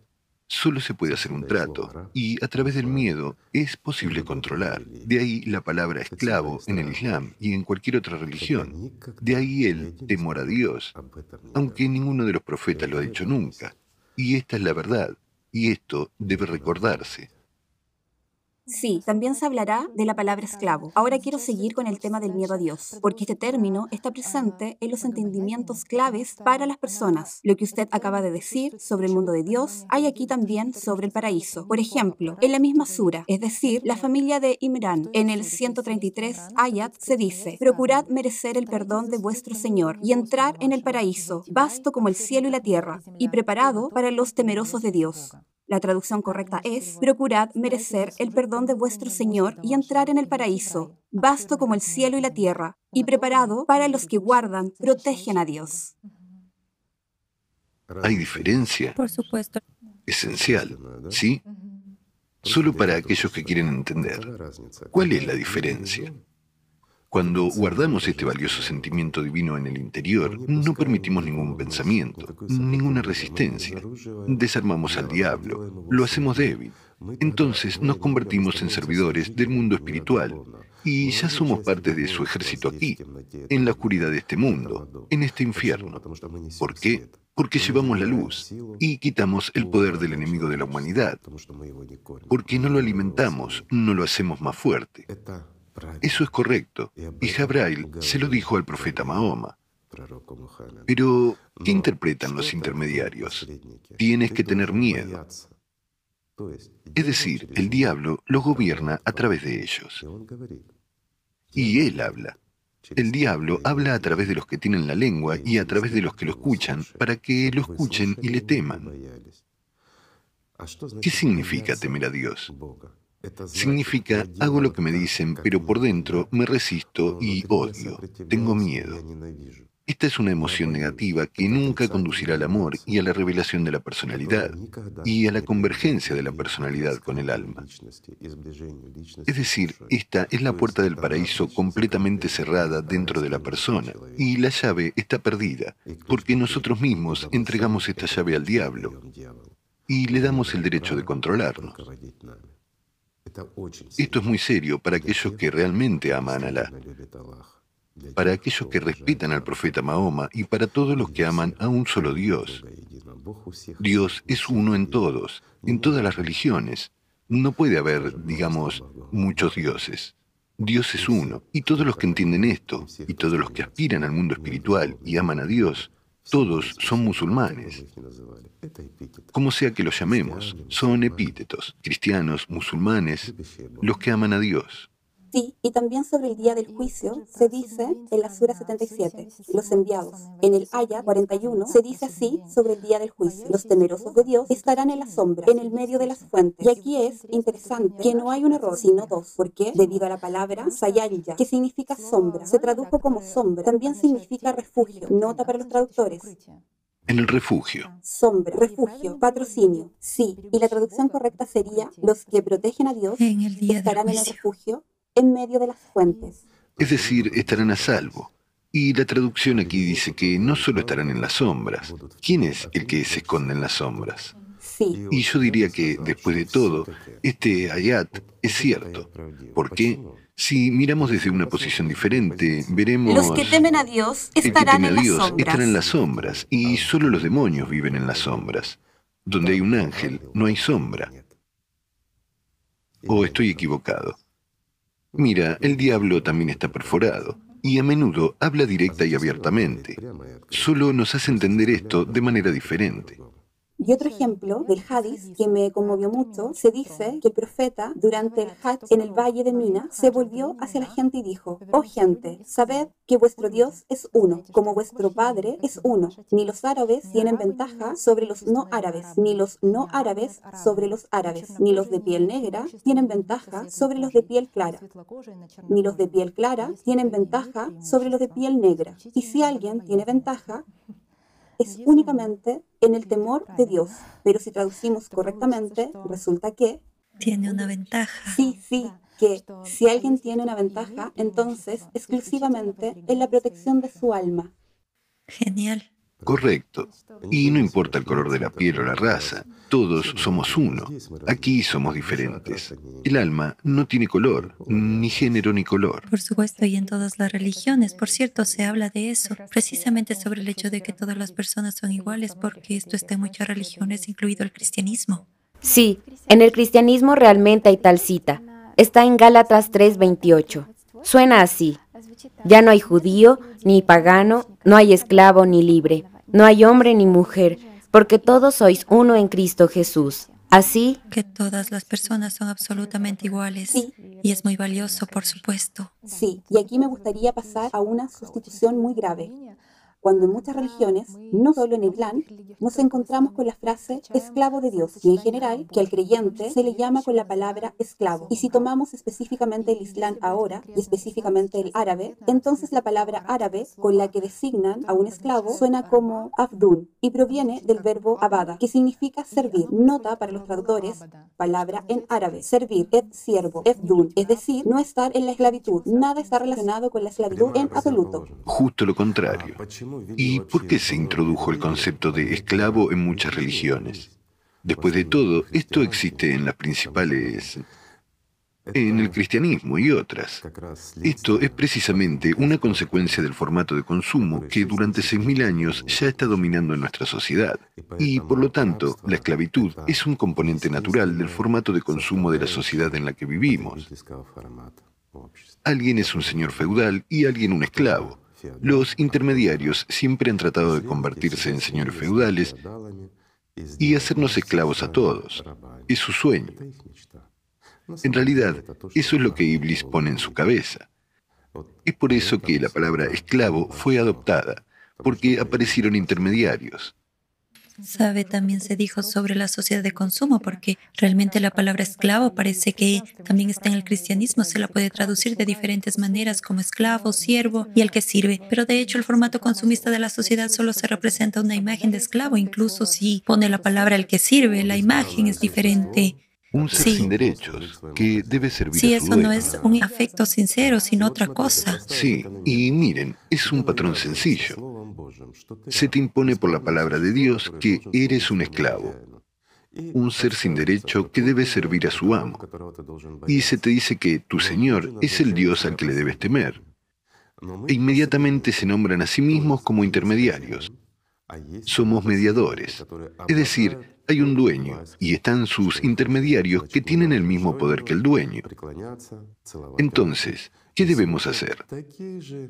Inclinarse, besarle las manos y escuchar a las personas como nosotros, con los mismos problemas, incluso más manipulados por el demonio, Iblis, el diablo, el sistema, o como sea que lo llamemos. Pero es así. ¿O estoy equivocado? Entonces, una simple pregunta. ¿Por qué una persona que ama a Dios y aspira a Él debe besar las manos, inclinarse y escuchar a aquellos que no lo merecen en su camino hacia Dios? ¿Debe inclinarse ante los que sirven a Satanás? Por eso fue enviado el Corán para corregir el error que cometieron los que usurparon el conocimiento de Jesucristo y que hicieron de esto una herramienta, digamos así, un látigo para los esclavos. Del conocimiento hicieron un látigo. ¿Y estos son humanos? Una pregunta simple. Sí, y así es como se puede observar en los ejemplos concretos, cómo el reemplazo de una palabra cambia completamente el significado de la ayat. Por ejemplo, en la Sura 89, en los ayat 27-30, aquel día se dirá a los justos: oh alma que ha encontrado paz, vuelve a tu Señor, gozada de alegría y satisfacción, entra en el círculo de mis esclavos, entra en mi paraíso. Eso, y lo correcto es: oh alma que ha encontrado paz, vuelve a tu Señor, goza de alegría y satisfacción, entra en el círculo de los que me sirven sinceramente, entra en mi paraíso. Y aquí está la diferencia. Ser esclavo y servir es una gran diferencia. Servir es defender, donde quiera que estés, los intereses del mundo espiritual. Servir exclusivamente a Dios o a Alá, o como lo llamemos, es uno, amarlo y servirle, o ser su esclavo perseguido por sus esbirros. Pero, ¿acaso Dios tiene intermediarios? ¿Puso a sus esbirros entre nosotros? ¿Alguno de los profetas dijo esto? No, los profetas dijeron otra cosa. Los profetas precisamente dijeron que no hay intermediarios entre Dios y el hombre. Entonces, ¿de dónde aparecieron? Una pregunta simple. El diablo puso a su gente en el sentido literal de la palabra, y estuvimos de acuerdo con eso, y lo aceptamos. ¿No es esto sobre lo que se dice en todas las religiones, incluido el Corán? Sí, sobre los intermediarios, en general, hay que decir que este es un tema muy especulativo en el Islam. No se puede llamar de otra manera, porque existe la noción de que una persona, si quiere comenzar a leer el Corán, debe necesariamente, junto a él, debe estar el imán, la persona que lo interpretará, porque se cree que una persona no puede entender el Corán por sí misma. Necesariamente necesita a alguien que... ¿No es así en la Biblia? ¿No es así, lo siento, en la Torá? ¿No es así en el budismo o en algún otro lado? Los intérpretes en todas partes, sí. ¿Debería haber un intermediario en todas partes? El diablo no dejará que nadie vaya a Dios sin alguien que lo acompañe. ¿Acaso no fue dicho esto en las religiones más antiguas? Por lo tanto, se dijo: ten cuidado y ve solo con amigos, pero no vayas con los señores. ¿Hay diferencia?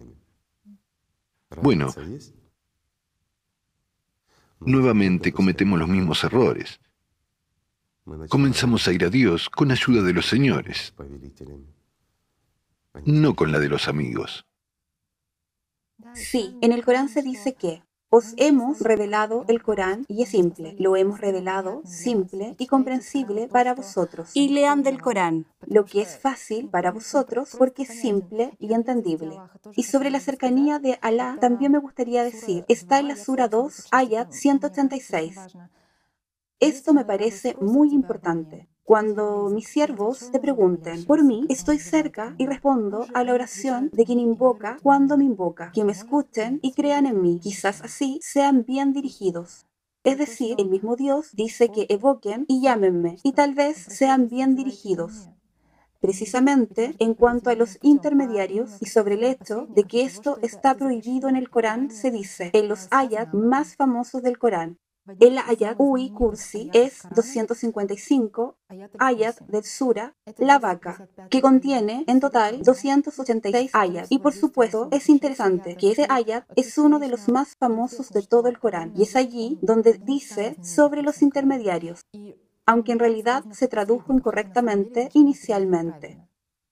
Alá, no hay más Dios que Él, el viviente, el subsistente, ni la somnolencia ni el sueño se apoderarán de Él. Suyo es lo que está en los cielos y en la tierra. Quien se atreve a mediar ante Él, si no es con su permiso. Esta es la traducción correcta. Y en las traducciones aceptadas se dice, ¿quién podrá interceder ante Él si no es con su permiso? Pero esa es una diferencia muy grande en el sentido y en el resultado que luego ocurre. Aquí resulta que tienen derecho a interceder por alguien. Sí. Porque Alá mismo nombró a esos. ¿No es así? Sí, porque en términos de permiso, cualquiera que tenga derecho a ser intermediario entre... Entre el hombre y Alá, sí, se dice, solo hay uno. Alá lo confió a una sola persona de toda la humanidad. Sí. Es al profeta Mahoma. Sí, es el profeta. ¿Por qué entonces tiene lugar tal simonía? Que cada uno se considera a sí mismo como un profeta, digno de estar frente a Alá, como el propio profeta Mahoma. ¿Por qué las personas comunes que sirven a Iblis se asemejan al profeta mismo y comienzan a convertirse en intermediarios?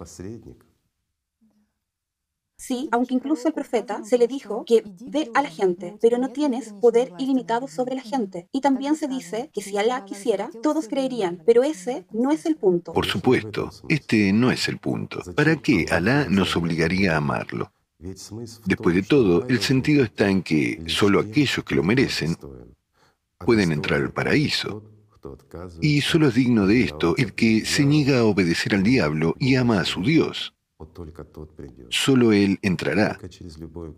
Solo a través del amor a Dios se puede entrar al paraíso, y solo negándose a obedecer al diablo.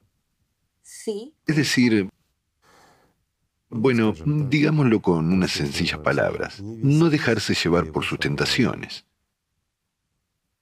Porque él lanza muchas tentaciones, solo para confundir a una persona. Exalta su orgullo, elogia su egoísmo, ¿verdad? Sí. Y comienza a equiparar, lo siento, a un hombre común, mortal y pecador, quien no pasa ni un solo día ni un minuto sin escuchar el susurro del demonio en su cabeza y tomarlo como el propio. Sí. El diablo le susurra que el profeta también era un hombre y él decía la verdad. Y tú conoces la verdad y puedes hablar, entonces eres digno. Entonces, Alá también te ha nombrado. Y comienza la simonía. Y aquí, por cierto, también se puede responder con palabras del Corán, porque esto también leí sobre esto. Es una especulación muy grave. Y hay líneas del Corán que refutan tales especulaciones. Los infieles preguntaron al profeta, ¿por qué no nos envían ángeles desde allí? Entonces creeríamos. Y entonces se le respondió que si los ángeles caminaran aquí por la tierra, nos enviarían ángeles. Bueno, sin embargo, los envían. ¿Sí? Un ejemplo simple. ¿No envió el Señor a Jabrail al profeta Mahoma? ¿No envió el mismo Jabrail, o como dicen en el cristianismo, Gabriel, a la misma María y a muchos otros?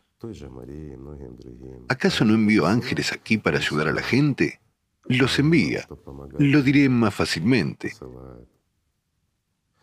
Si hay alguien a quien enviar, ciertamente lo enviarán.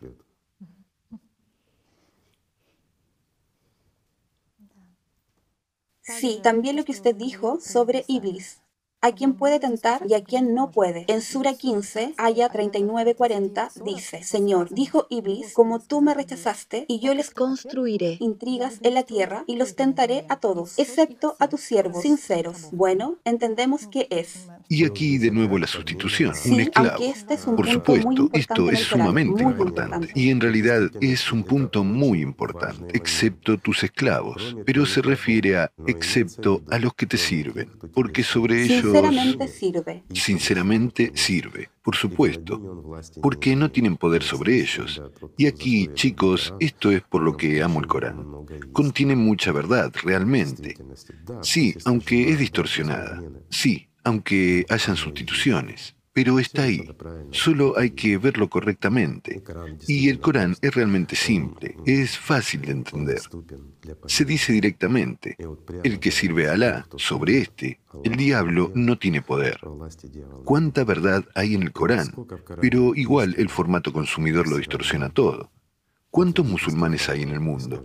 Y simplemente es penoso que viven con sustituciones. Y es terrible cuando la persona pone la vida, vive en imágenes y piensa que no tiene pecado, mientras el diablo lo lleva al infierno. Es realmente aterrador. Y sobre esto también hay ayat del Corán, sobre el hecho de que una persona piensa está sin pecado, porque en el Corán, en el Sura 14, en el ayat 22, se dice lo siguiente, se dice así sobre el día del juicio. Cuando esto suceda, el diablo dirá, Alá os hizo la promesa verdadera, mientras que yo os prometí y no cumplí con vosotros. No tenía sobre vosotros ninguna autoridad, excepto que os llamé y me respondisteis. Así pues, no me culpéis a mí, sino a vosotros mismos. Yo no os puedo salvar, ni vosotros me podéis salvar a mí. He renegado de que antes me asociarais con Alá. ¿Y ese Iblis no tiene razón aquí? Tiene razón. Él solo hablaba, solo susurra, y nosotros realizamos. Él mismo reconoce ante Alá que es impotente sobre nosotros hasta que lo queramos, hasta que pongamos atención en la imagen que nos envía, en la emoción que nos envía. Tenemos derecho a aceptar o no aceptar, pero si la aceptamos, el diablo no tiene nada que ver con eso. Es culpa nuestra, porque para nosotros es una tentación mucho mayor que el amor a Dios. Para nosotros es mucho más tentador nuestro orgullo, nuestro egoísmo, que servir a Alá. Es más fácil para nosotros escondernos en las sombras que ser la luz que disipa esta oscuridad. En el formato consumidor, todo está distorsionado y el diablo hace que una persona, para otra persona, sea un lobo. Pero podemos cambiar todo eso si queremos, ¿no es así? Y esto se dice en todas las religiones. Por mucho que Iblis intente tergiversarlos, me refiero a los mensajes que se trajeron. La esencia aún quedó. Porque si eliminaran la esencia, sus religiones serían poco atractivas. Por lo tanto, tuvieron que dejar al menos migajas para que las sintiéramos. Pero son más que suficientes. Estas migajas para el verdadero buscador, para separar los granos de la paja. Porque esta paja es destructiva, como hemos escuchado y hasta donde hemos entendido. Y cuando los intermediarios insistan con la cizaña, no lo escuchen. Hay que escuchar su propio corazón. Hay que sentir amor a Dios. Entonces obtendrá el amor de Él, cuando comparta el suyo. Y del diablo no obtendrá nada, excepto el estado de su personalidad o el infierno. Hablando en el lenguaje de la religión, elegimos qué ha de ser y qué no ha de ser. Sí, y en cuanto a los sentimientos, lo que ha dicho usted sobre qué hay que sentir también existe, además del ayat Uy Kursi, del que ya he hablado, 112 sura, que se llama Al-Aklas. En ella, como dijo el mismo profeta, juro por aquel en cuya mano está mi alma. Esta sura es igual a 1/3 del Corán. Es una de las suras más cortas del Corán y... Sin embargo, es la más profunda. Y esto habla de la modestia del profeta, porque pesa mucho más que 1/3. Contiene toda la esencia del Corán. Sí. Y los nombres de las suras son muy importantes. Y aquí podemos ver una sustitución muy grande. Primero leeré las traducciones modernas porque son iguales. Entonces, el nombre del sura 112 es la adoración pura. Di, Él es Alá, uno, Alá, el Señor absoluto, no ha engendrado ni ha sido engendrado y no hay nadie que se le parezca. Pero en otra traducción podemos leer lo siguiente: el nombre de la Sura 112 es unicidad de Dios o la sinceridad de los sentimientos. Di, Él es Alá, uno, Dios, el Eterno, no ha engendrado ni ha sido engendrado, no tiene par. Igor Mikhailovich, ¿por qué en el nombre de una de las suras más importantes se dice sobre los sentimientos sinceros? Porque es lo más importante. Porque las llaves de las puertas del paraíso son sentimientos sinceros. No hay otra cosa. Ese es el punto. Muchas gracias por la respuesta. También me gustaría tocar el tema del paraíso, las sustituciones bastante serias que también existen. En las traducciones modernas vemos esta opción, pero el Chaitán les hizo caer a causa de él, sacándolos de donde estaban, es decir, los sacó del paraíso. Pero si leemos traducciones anteriores, veremos esta opción. Pero el demonio les hizo caer, perdiéndolo, y les sacó del estado en que estaban. Y la diferencia aquí es enorme. Entonces resulta que el paraíso es un estado. ¿Y mediante qué se puede sacar de este estado? Naturalmente, el paraíso es un estado. Cuando una persona está en el paraíso, o simplemente durante esta vida, estancia temporal, comienza ya a vivir en el mundo espiritual, entonces tiene un paraíso. Es decir, cuando está llena de amor por Alá, por Dios o como llamemos, por aquel uno y eterno. Cuando está llena y está unida con aquel mundo, entonces para ella es el paraíso. Pero cuando tropieza con las tentaciones de Iblis, entonces sale de este estado y resulta que el hombre se desvía a sí mismo del camino hacia la vida eterna, abandona el estado del paraíso. Bueno, entonces llega todo. Amargura, tristeza e incomprensión de este mundo. Y el mundo se vuelve, aunque multicolor, pero con el dominio de color gris y la tristeza. Entonces, dentro de él aparecen sombras, en las que viven todas estas criaturas que lo matan. Pero cuando uno vive con sentimientos, sentimientos sinceros, volvimos de nuevo a los sentimientos de amor, amor sincero por Alá, por el mundo espiritual, él mismo se convierte en este amor. Entonces, ¿qué es el paraíso? El amor. El paraíso es el amor. El amor de Dios. Por supuesto. Y si solo vive con eso, entonces Iblis no puede derribarlo. Bueno, nuevamente, es nuestra elección. Lo que elegimos es lo que realizamos. La persona es libre en su elección. Es su derecho que Dios le ha dado. Elegir la vida o elegir la muerte. Y sobre ello se habla. Sí. Y fíjense, el diablo solo ofrece, pero la gente cumple. Del paraíso también salieron por voluntad propia, seducidos por la ilusión. Quería hacer una pregunta que me surgió a partir de todo, de hablar simplemente con personas que han oído sobre el Islam, y con los propios musulmanes. También leer el Corán, leer interpretaciones sobre lo que es la mayor recompensa para una persona verdaderamente creyente, porque me encontré personalmente en mi conciencia. Ahora estoy hablando de mí misma y también en la conciencia de otras personas. Al hablar de la recompensa más alta para un creyente, por alguna razón, inmediatamente surgen imágenes sobre huríes que estarán en el paraíso, sobre la infinidad de fuentes y alimentos y joyas, aunque en realidad son las asociaciones, sí, las inserciones. La conciencia funciona mediante imágenes, sí, y la recompensa más alta. Bueno, ¿cuál es la recompensa más alta? Y aquí, de nuevo, los servicios del diablo. Sí. Él, como en un supermercado, ofrece todo lo que es supuestamente valioso en este mundo. Bueno, no para todo el mundo, no para todos, pero ofrece valores terrenales, tal formato consumista. Elige, entonces lo tendrás en el paraíso. Pero si eliges en esta vida el paraíso como la adquisición de, digamos, bienes terrenales, Entonces con bienes terrenales te quedarás, porque la recompensa más alta para quien sirve al Señor es su amor, es la vida eterna, es ser parte del mundo espiritual, y eso es todo. Es decir, está la esencia y la fuerza que está formando todo, incluido el supermercado. Sí. Entonces, ¿es mejor ser una fuente de fuerza o ser lo que se forma a partir de ella? He aquí la respuesta.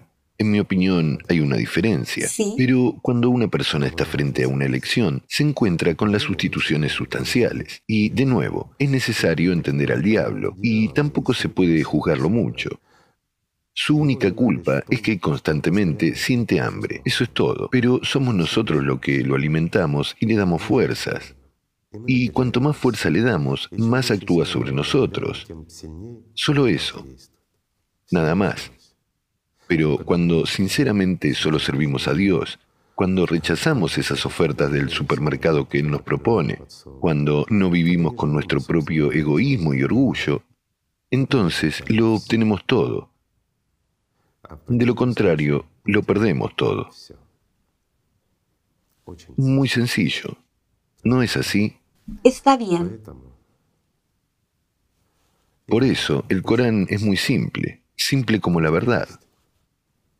Sí, porque dice que la recompensa más alta para el creyente es ver el rostro de Alá. Correcto, pero esto es, de todos modos, humano. Igual es una imagen, efectivamente. Sí, por supuesto. ¿Cómo es posible transmitir en la tridimensionalidad la esencia misma para que se entienda? Sí. Especialmente a las personas que solo empiezan a entrar en contacto con la verdad.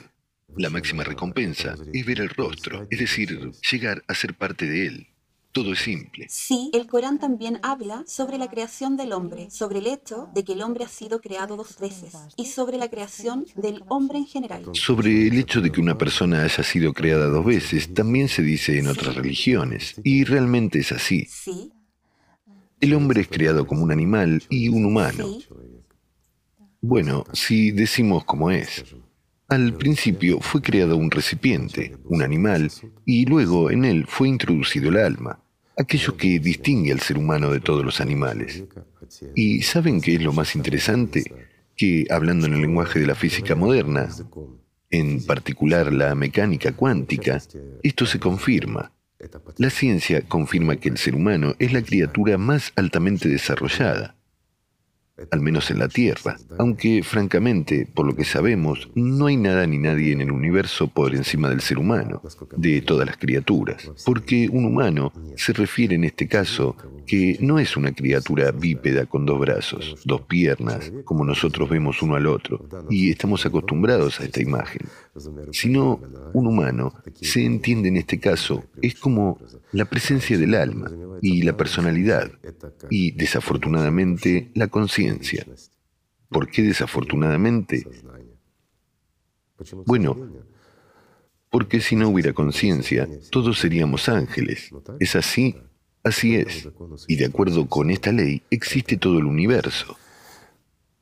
Y esto, mis amigos, no es una fantasía, sino una realidad. Son miles y miles de millones de planetas habitados. Son millones de diferentes razas y naciones, digamos así, usando nuestro idioma terrenal.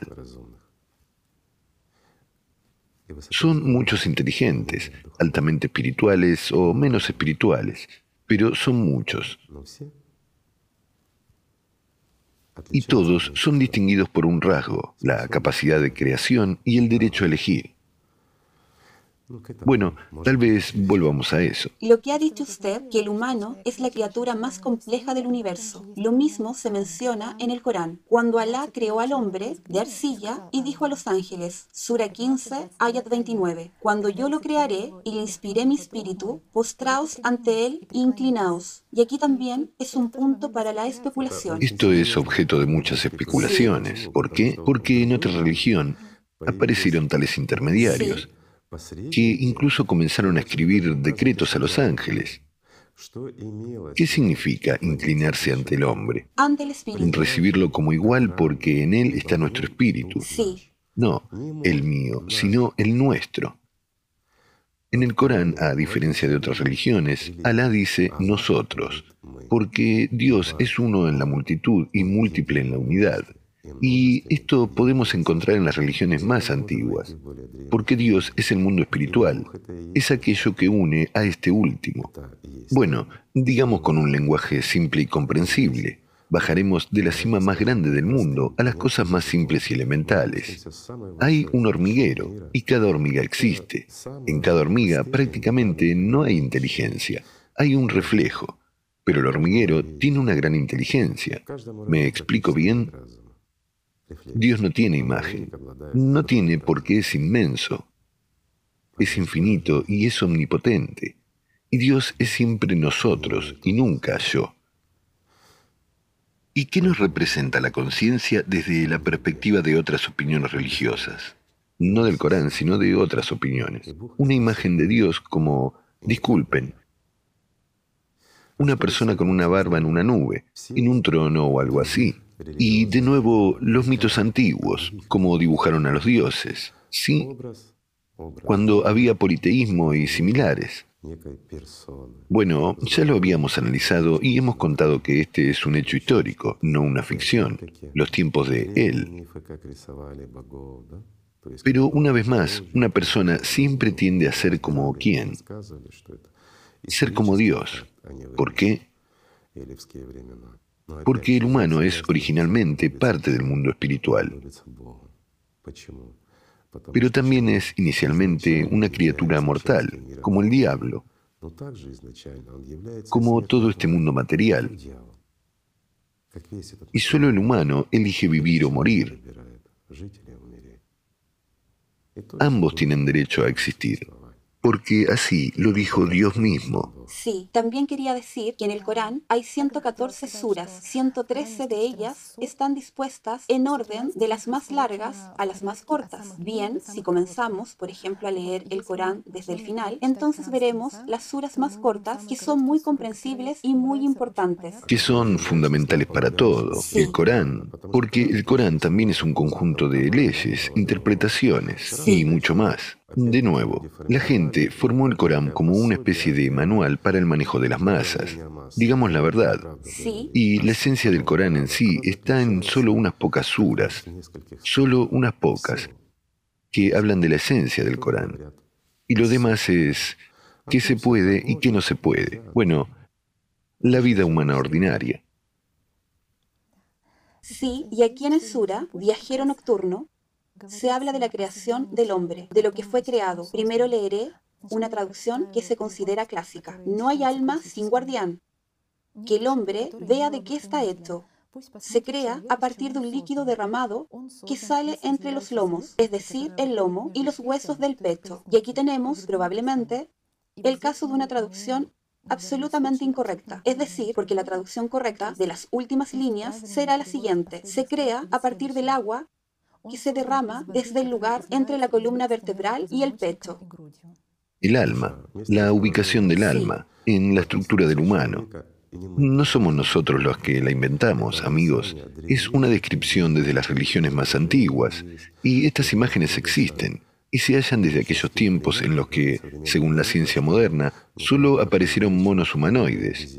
Pero entonces ya había dibujos que representaban la construcción del ser humano, y justo entre la columna vertebral y el pecho se encuentra el centro de la construcción energética humana, porque el alma no está en el cuerpo físico, sino que está, si hablamos en el lenguaje moderno, en la construcción energética. Esta es exactamente la zona.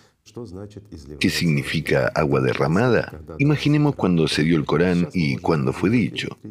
Ahora podemos operar con electricidad, diferentes campos, algunas interacciones fuertes y débiles entre partículas y similares, y todo lo entendemos, ¿sí? Es decir, hay energías, hay todo. Y antes había un concepto, lo que fluye y lo que no fluye. El agua fluye, la energía fluye. Esto es lo que proporcionaba los sentimientos, es decir, la sensación y cierta percepción. En realidad, cuando la persona está en Dios, cuando está realmente en oración, cuando está abierta, cuando siente este amor, siente cómo todo emana de allí y cómo se llena con la belleza de ese mundo, cómo se llena con el amor de Dios. Y esto es este estado de sublimidad y plenitud. Por eso escribieron así. Bueno, no podía podían usar entonces que prana sube, como dicen en el idioma del este, o algo más, o ki, se derrama, ¿a que sí? Pues decían, el agua fluye, pero se habló de sensaciones reales, incluso físicas. Cuando se realizaban ciertas prácticas de forma correcta, y las prácticas también se daban,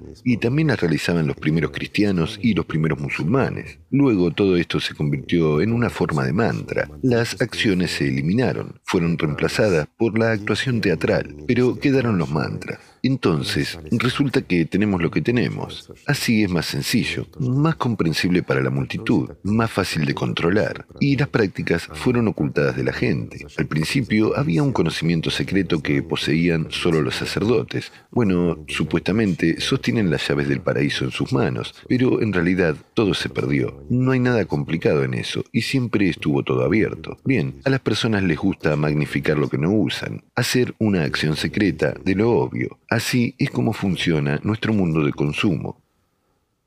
Sí, y sobre la creación del ser humano, aquí también hay un punto interesante. En el Sura 96 se dice que Alá creó al hombre a partir de un coágulo de sangre. Curiosamente, en árabe, un coágulo de sangre es al-yakun. Y hay un punto en el idioma árabe, en la escritura árabe hay conceptos como las marcas de vocales, o como se les llama, harakat. Son guiones en la parte superior e inferior de la palabra que explican qué vocal va a ser ahora, es decir, a, i, o, i. Bien. Y si miramos la misma palabra, con las mismas letras, pero con dos harakat modificados, vemos que la palabra ilkun significa joya. Aquí, por supuesto, surge la pregunta, sabiendo cómo fue escrito el Corán, quiero decir escrito, que a veces simplemente fue reescrito. ¿Y cómo se transmitió a través de la conciencia, a través de todo? Y ni siquiera es una letra sustituida. Los significados. Están sustituidos. La esencia. Pequeños guiones y significados. La esencia fue sustituida por lo que la gente entiende e imagina. Por eso se le atribuyó a la sangre algo que no tiene. Quitaron la joya, quitaron esa vida. ¿Y qué dejaron? Lo que es entendible. ¿Qué es lo que da la vida en la simple comprensión e imaginación de una persona? La sangre. Si la quitamos, no habrá vida. Bueno, esto todos lo podían ver y entender. Así es como fue. Y de nuevo, esto es una herramienta ¿para qué? Para la especulación. Sí. De arcilla y sangre o de arcilla y verdaderas espíritu, joyas. Por supuesto. Sí, como se dijo en el Sura 32, 7, 9 ayats. Pero esperen, así se dice que sopló el espíritu de Alá mismo, el espíritu de Dios mismo. Una vez más, el hombre está dotado del Espíritu Santo. El Espíritu Santo ha entrado en él y sostiene esta vida y lo dota de esta vida al hombre. ¿Verdad? Es verdad. Pero también esto se dice en otras religiones. Sí, es algo que no pudieron quitar, pero aún así lo interpretaron a su manera, le dieron la vuelta a su manera, y ahora cuesta llegar a entender, ¿sí? Y aquí, por supuesto, cuando empiezas a leerlo todo, es difícil equipararlo, sin una guía. Aquí está tu guía. Tomamos las cosas sencillas, las hacemos difíciles, y luego te damos a alguien que te enseñará esto, y es un mensajero de Dios. Y debes tratarlo con respeto y obedecer como un esclavo, y no debes dudar de sus palabras, así como en las Sagradas Escrituras, porque todo es de Dios, y allí ni un signo ni una letra está distorsionado. ¿A qué es cierto? ¿Qué es lo que vemos, de hecho? Es solo un repaso superficial, y si profundizamos en el estudio, pero no para destruir la verdad, sino para limpiar la verdad. No se confundan, amigos. No lo hicimos para menospreciar algo, sino para elevar lo que está oculto en la cizaña. No para despistar a alguien, sino para fortalecerlo en el camino. Pero Iblis quiere contarles otra cosa, y aquí es donde la elección es de ustedes, ¿verdad? Así es, y como vemos en el Islam, como en cualquier otra religión, la influencia de las personas es muy notable. No simplemente de las personas, sino de la gente que anhela el poder y vive el formato de pensamiento consumista. Todo es simple. Lo mismo ocurre en otras religiones. ¿Es eso cierto? Y podemos encontrar mucho. Pero entiendo que lo que hemos planteado hoy es solo una parte. Sí, por supuesto. En realidad hay mucho más. Mucho más. Detrás de todas estas sustituciones son como un oropel brillante que distrae la atención. Mucha gente a menudo no ve los epítetos de Alá, que siempre es misericordioso, piadoso. Y la Sura 85, en 14 ayat, dice que está lleno de amor. Exactamente. Y en general, que Alá es el que ama. Es el que ama siempre a una persona. Y lo que mencionamos al principio del programa, será verdaderamente digno aquel creyente que hace buenas obras por amor a Alá y no esperando recompensas. Por supuesto. Y creo que esta es una parte muy importante del Corán, porque sobre ello se habla en todas partes. Esta es una de las verdades fundamentales del propio Corán, aunque también de cualquier otra religión. Esto es en lo que se basan las religiones. Verán, dejan un poco de verdad y añaden lo que es deseado por ellos, lo del ser humano, lo ordinario. Escuchando lo que Taísia estaba contando ahora, entiendo que, de hecho, prácticamente todo se repite en el budismo, así como en el hinduismo y el brahmanismo. Incluso hay la misma justificación de por qué se necesitan los intermediarios. Fíjense, mis amigos, ¿por qué sucede esto? Debido a que el diablo actúa de manera absolutamente estereotipada, utiliza una herramienta de trabajo simple y no le hace falta reinventar la rueda, si ella ya existe. Y en todas las religiones, en las antiguas y en las posteriores, y en las últimas religiones, utiliza la simple codicia banal del hombre, nuestras debilidades, que él mismo está formando para distorsionar la verdad. Pero en realidad no es el diablo el que distorsiona. Somos nosotros los que la distorsionamos, sucumbiendo a sus tentaciones. Cambiamos la eternidad por la ilusión de algún tipo de mediación, algún tipo de poder. Pero no existe ningún poder. Todo esto es una tontería. Pasa, como la vida, en un instante. No es así. Pero la gente lo hace, siguiendo el susurro de un demonio en su cabeza. Es simple. Pero la clave es una sola.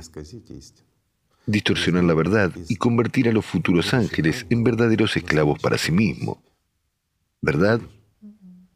Es por eso que todo es idéntico en todas las religiones, es decir, en todos los conocimientos traídos aquí, el mismo final. No es así. Las personas distorsionaron y rehicieron todo de acuerdo con las enseñanzas de Satanás. Y crearon... Primero aparecieron los mediadores. Todo fue distorsionado y convertido en una herramienta de manipulación de masas.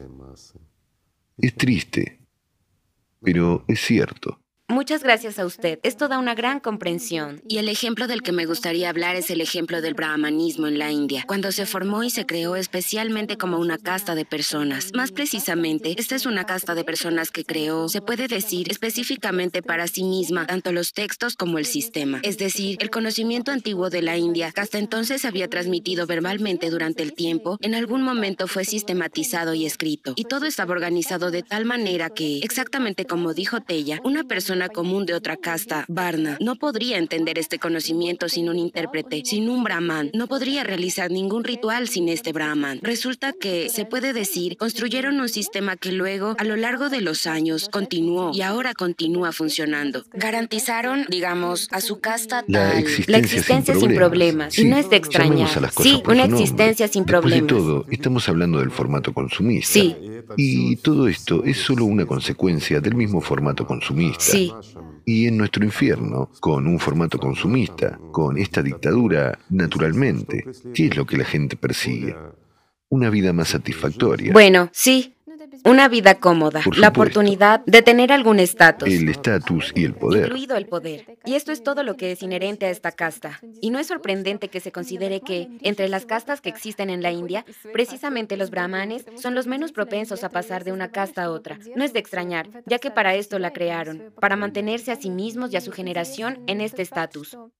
Un hecho interesante que cuando creaban diferentes Vedas, incluso distribuyeron cuál Veda, quién podía interpretar, qué tipo de Brahman, a qué Veda va a dar su...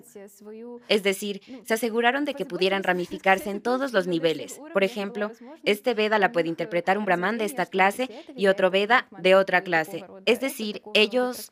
Se proporcionaron trabajo mutuamente. Sí, los Brahmanes sacerdotes son los que realizan diferentes rituales. Y lo que también es interesante es que uno de los nombres de los Brahmanes es algo así como similares a los dioses. Y los brahmanes son las personas que también son los mismos textos. Me refiero a la palabra brahman. Me parece, estábamos hablando de temas lingüísticos que, incluso en este aspecto, confundieron a la gente, que es como una palabra, pero por lo que llaman tanto a los textos como a las personas, los sacerdotes y el brahman supremo. Así pues, en Shatapatha Brahmana se dice que hay dos tipos de dioses, los que son dioses y los que cantan los himnos que glorifican a estos últimos. El sacrificio debe dividirse entre ellos. A los dioses corresponden las ofrendas de sacrificio y a los dioses humanos, a los brahmanes eruditos la recompensa. Es decir, resulta que fueron equiparados. Bueno, ellos mismos en estos textos se alinearon con el brahman, con Dios, y como si... Bueno, este es el sueño de cualquier intermediario, equipararse a Dios. Explicaron que es necesario que les ofrezcan regalos. Sí, y asignarse a sí mismos los mismos derechos. Bueno, aquí hay un pequeño matiz. Obligaron al rebaño o a sus esclavos a atraer regalos y recompensas. Pero sí, si crearan una religión así, digamos, que en nombre de Dios al intermediario le pincharan ligeramente con una aguja y no les pagarían nada al mismo tiempo, creo que no les apetecería. ¿Habría alguien dispuesto a servir fielmente, a ser pinchado por la multitud, no? Difícilmente, apenas. Yo también lo creo. Sí, pero ¿qué diferencia hay? Después de todo, es una acción física. Da lo mismo si sacrificamos o damos algún tipo de recompensa. Es decir, compartimos parte de nuestra propia energía. Nuestra propiedad, ¿sí? Sí. Y resulta que, dado que lo transmitimos a los dioses, pero en realidad a los dioses no se les puede transmitir nada. Bueno, ¿cómo se lo transmitirán? Si es un hombre común, se lleva una cosa y la otra. ¿Es así? Sí. Así es. De esta manera, él se asegura la vida. Es una acción. La misma acción que podemos usar es pinchar con una aguja. Es nuestra acción. ¿Qué diferencia hay? Y pues, él, como hombre creyente que se encuentra entre Dios y el hombre, y el maestro, debe amar sinceramente, porque será una sensación de dolor cuando asume el sufrimiento de las personas de esta manera. Mira lo bueno que se me ocurrió ahora. Concepto. El concepto bueno, para Brahman. Sí. Nuevo, y pero por alguna razón tipo, no escribieron sí, eso. Sí, no lo quisieron escribir en los brahmanes como no en los textos. Nada, solo, perdonen, ser pinchado todos los días. Lo que quisieron fue, según los comentarios, 4 formas de pago. Oro, toros, caballos o ropa. Es decir, es... ¿Solo eso? Bueno, creo que en uno de los programas hemos hablado que también allí había concubinas y templos de oro. Y todo el oro debe depender de su... Hasta donde sé, esto es tanto Rolls Royce como apartamentos en Londres. Entonces, todo ha progresado ya junto con la sociedad de consumo. Resulta que sus consecuencias están progresando. Las exigencias han aumentado. Los caballos fueron cambiados a Rolls Royce. Sí, quiero decir, se ve que... El hecho concreto que se ve es que amigos lo escribieron míos, ellos mismos para... ¿Puedo añadir? Iblis puede seducirte prometiéndote caballos. ¿Qué más? Ropa, oro, Rolls Royce. Toros. Créeme, no vale la pena. Todo se desgasta y se rompe. La ropa se desgasta de la misma manera que nuestros cuerpos, porque esta es nuestra ropa. Los Rolls Royce se rompen como los coches ordinarios. El oro, sí, no se echa a perder, pero se devalúa cuando se trata de la salud y la vida. Nada tiene el valor de la vida, nada. Así que antes de soñar con el estatus de Brahman, piensen en el resultado final, piensen en lo que pasará mañana. Después de todo, su vida es solo un día que pasa muy rápido, no merece la pena. Pero saber cómo se forma y por qué se hace. Y cuando vaya a llevar regalos a alguien, piense en a quién se los va a llevar. Pero les voy a ser sincero, el Señor no recibirá nada. No acepta tales ofrendas. También es interesante que estos regalos se piden a menudo por los rituales que la gente realiza con el fin de adquirir ciertos bienes materiales. Es decir, ellos quieren bienestar en el mundo material y realizan un ritual para eso. Para este propósito, compran al Brahman para que él les provea. Quiero decir, no es otra cosa que simple magia. Aneshka dijo, es simplemente magia. Y todo esto bajo el disfraz de ofrenda a Dios mismo. Bueno, en realidad, sí. Es una ofrenda al diablo. Y cuando la traen con el fin de realizar un ritual para obtener algo físico, no importa si sea la salud o algún beneficio material. De hecho, están presentando ofrendas al mismo diablo y les están pidiendo a sus secuaces que realicen algún ritual. ¿Se lo imaginan? Hacen un trato con el diablo. ¿Para qué? ¿Para conseguir algo material? Y al hacer el trato con el diablo, están renunciando al amor de Dios, están renunciando al futuro, están renunciando a la eternidad por unos instantes. Esta es la verdad de la vida, y sobre esto, por cierto, se dice tanto en el Corán como en la Biblia, en todas partes.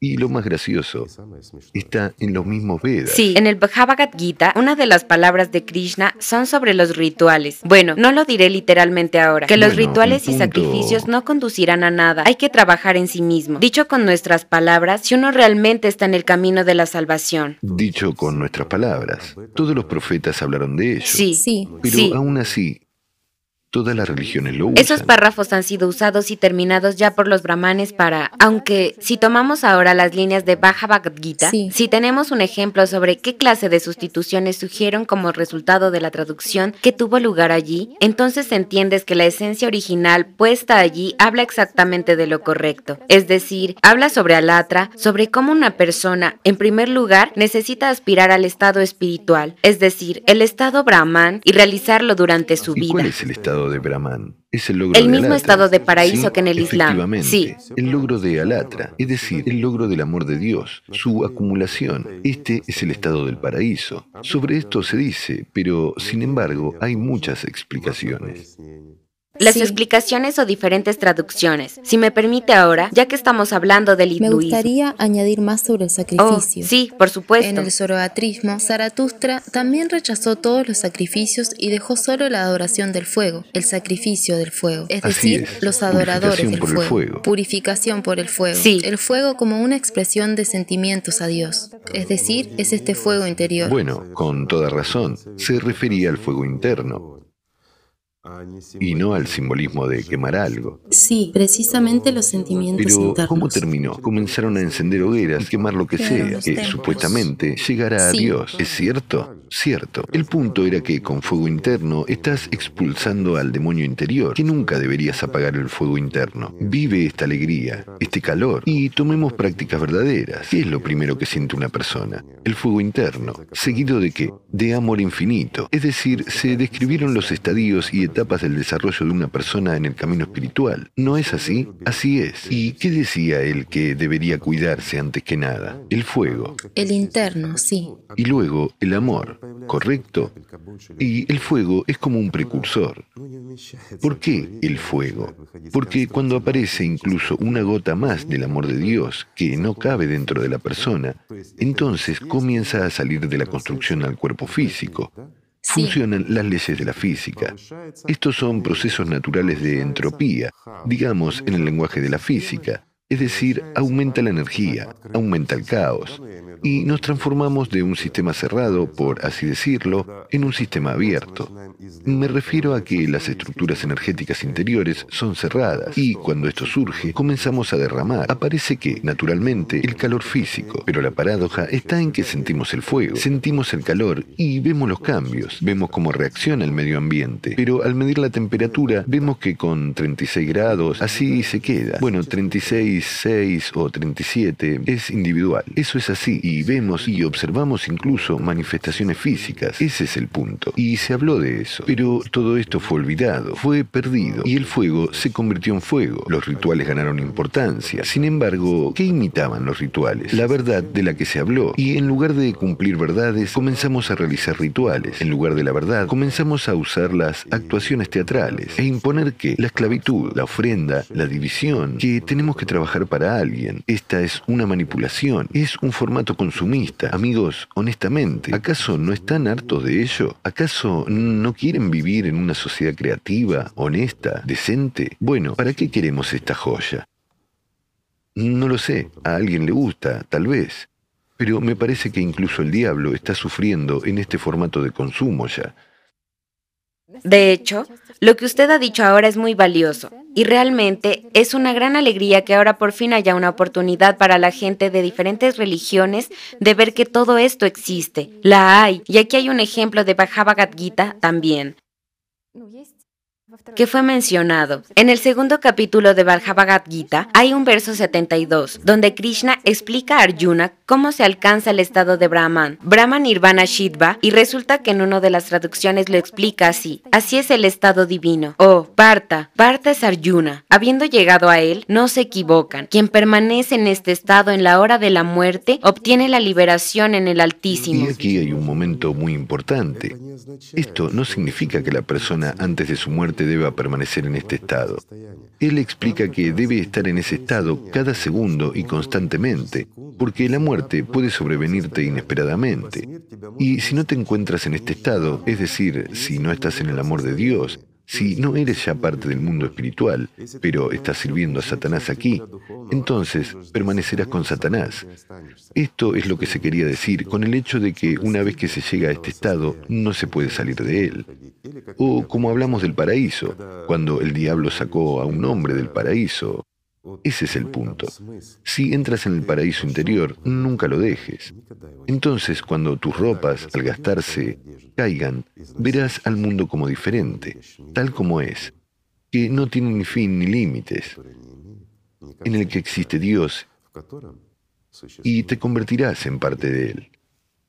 Y en esto está la esencia, y eso es de lo que hablaban los antiguos.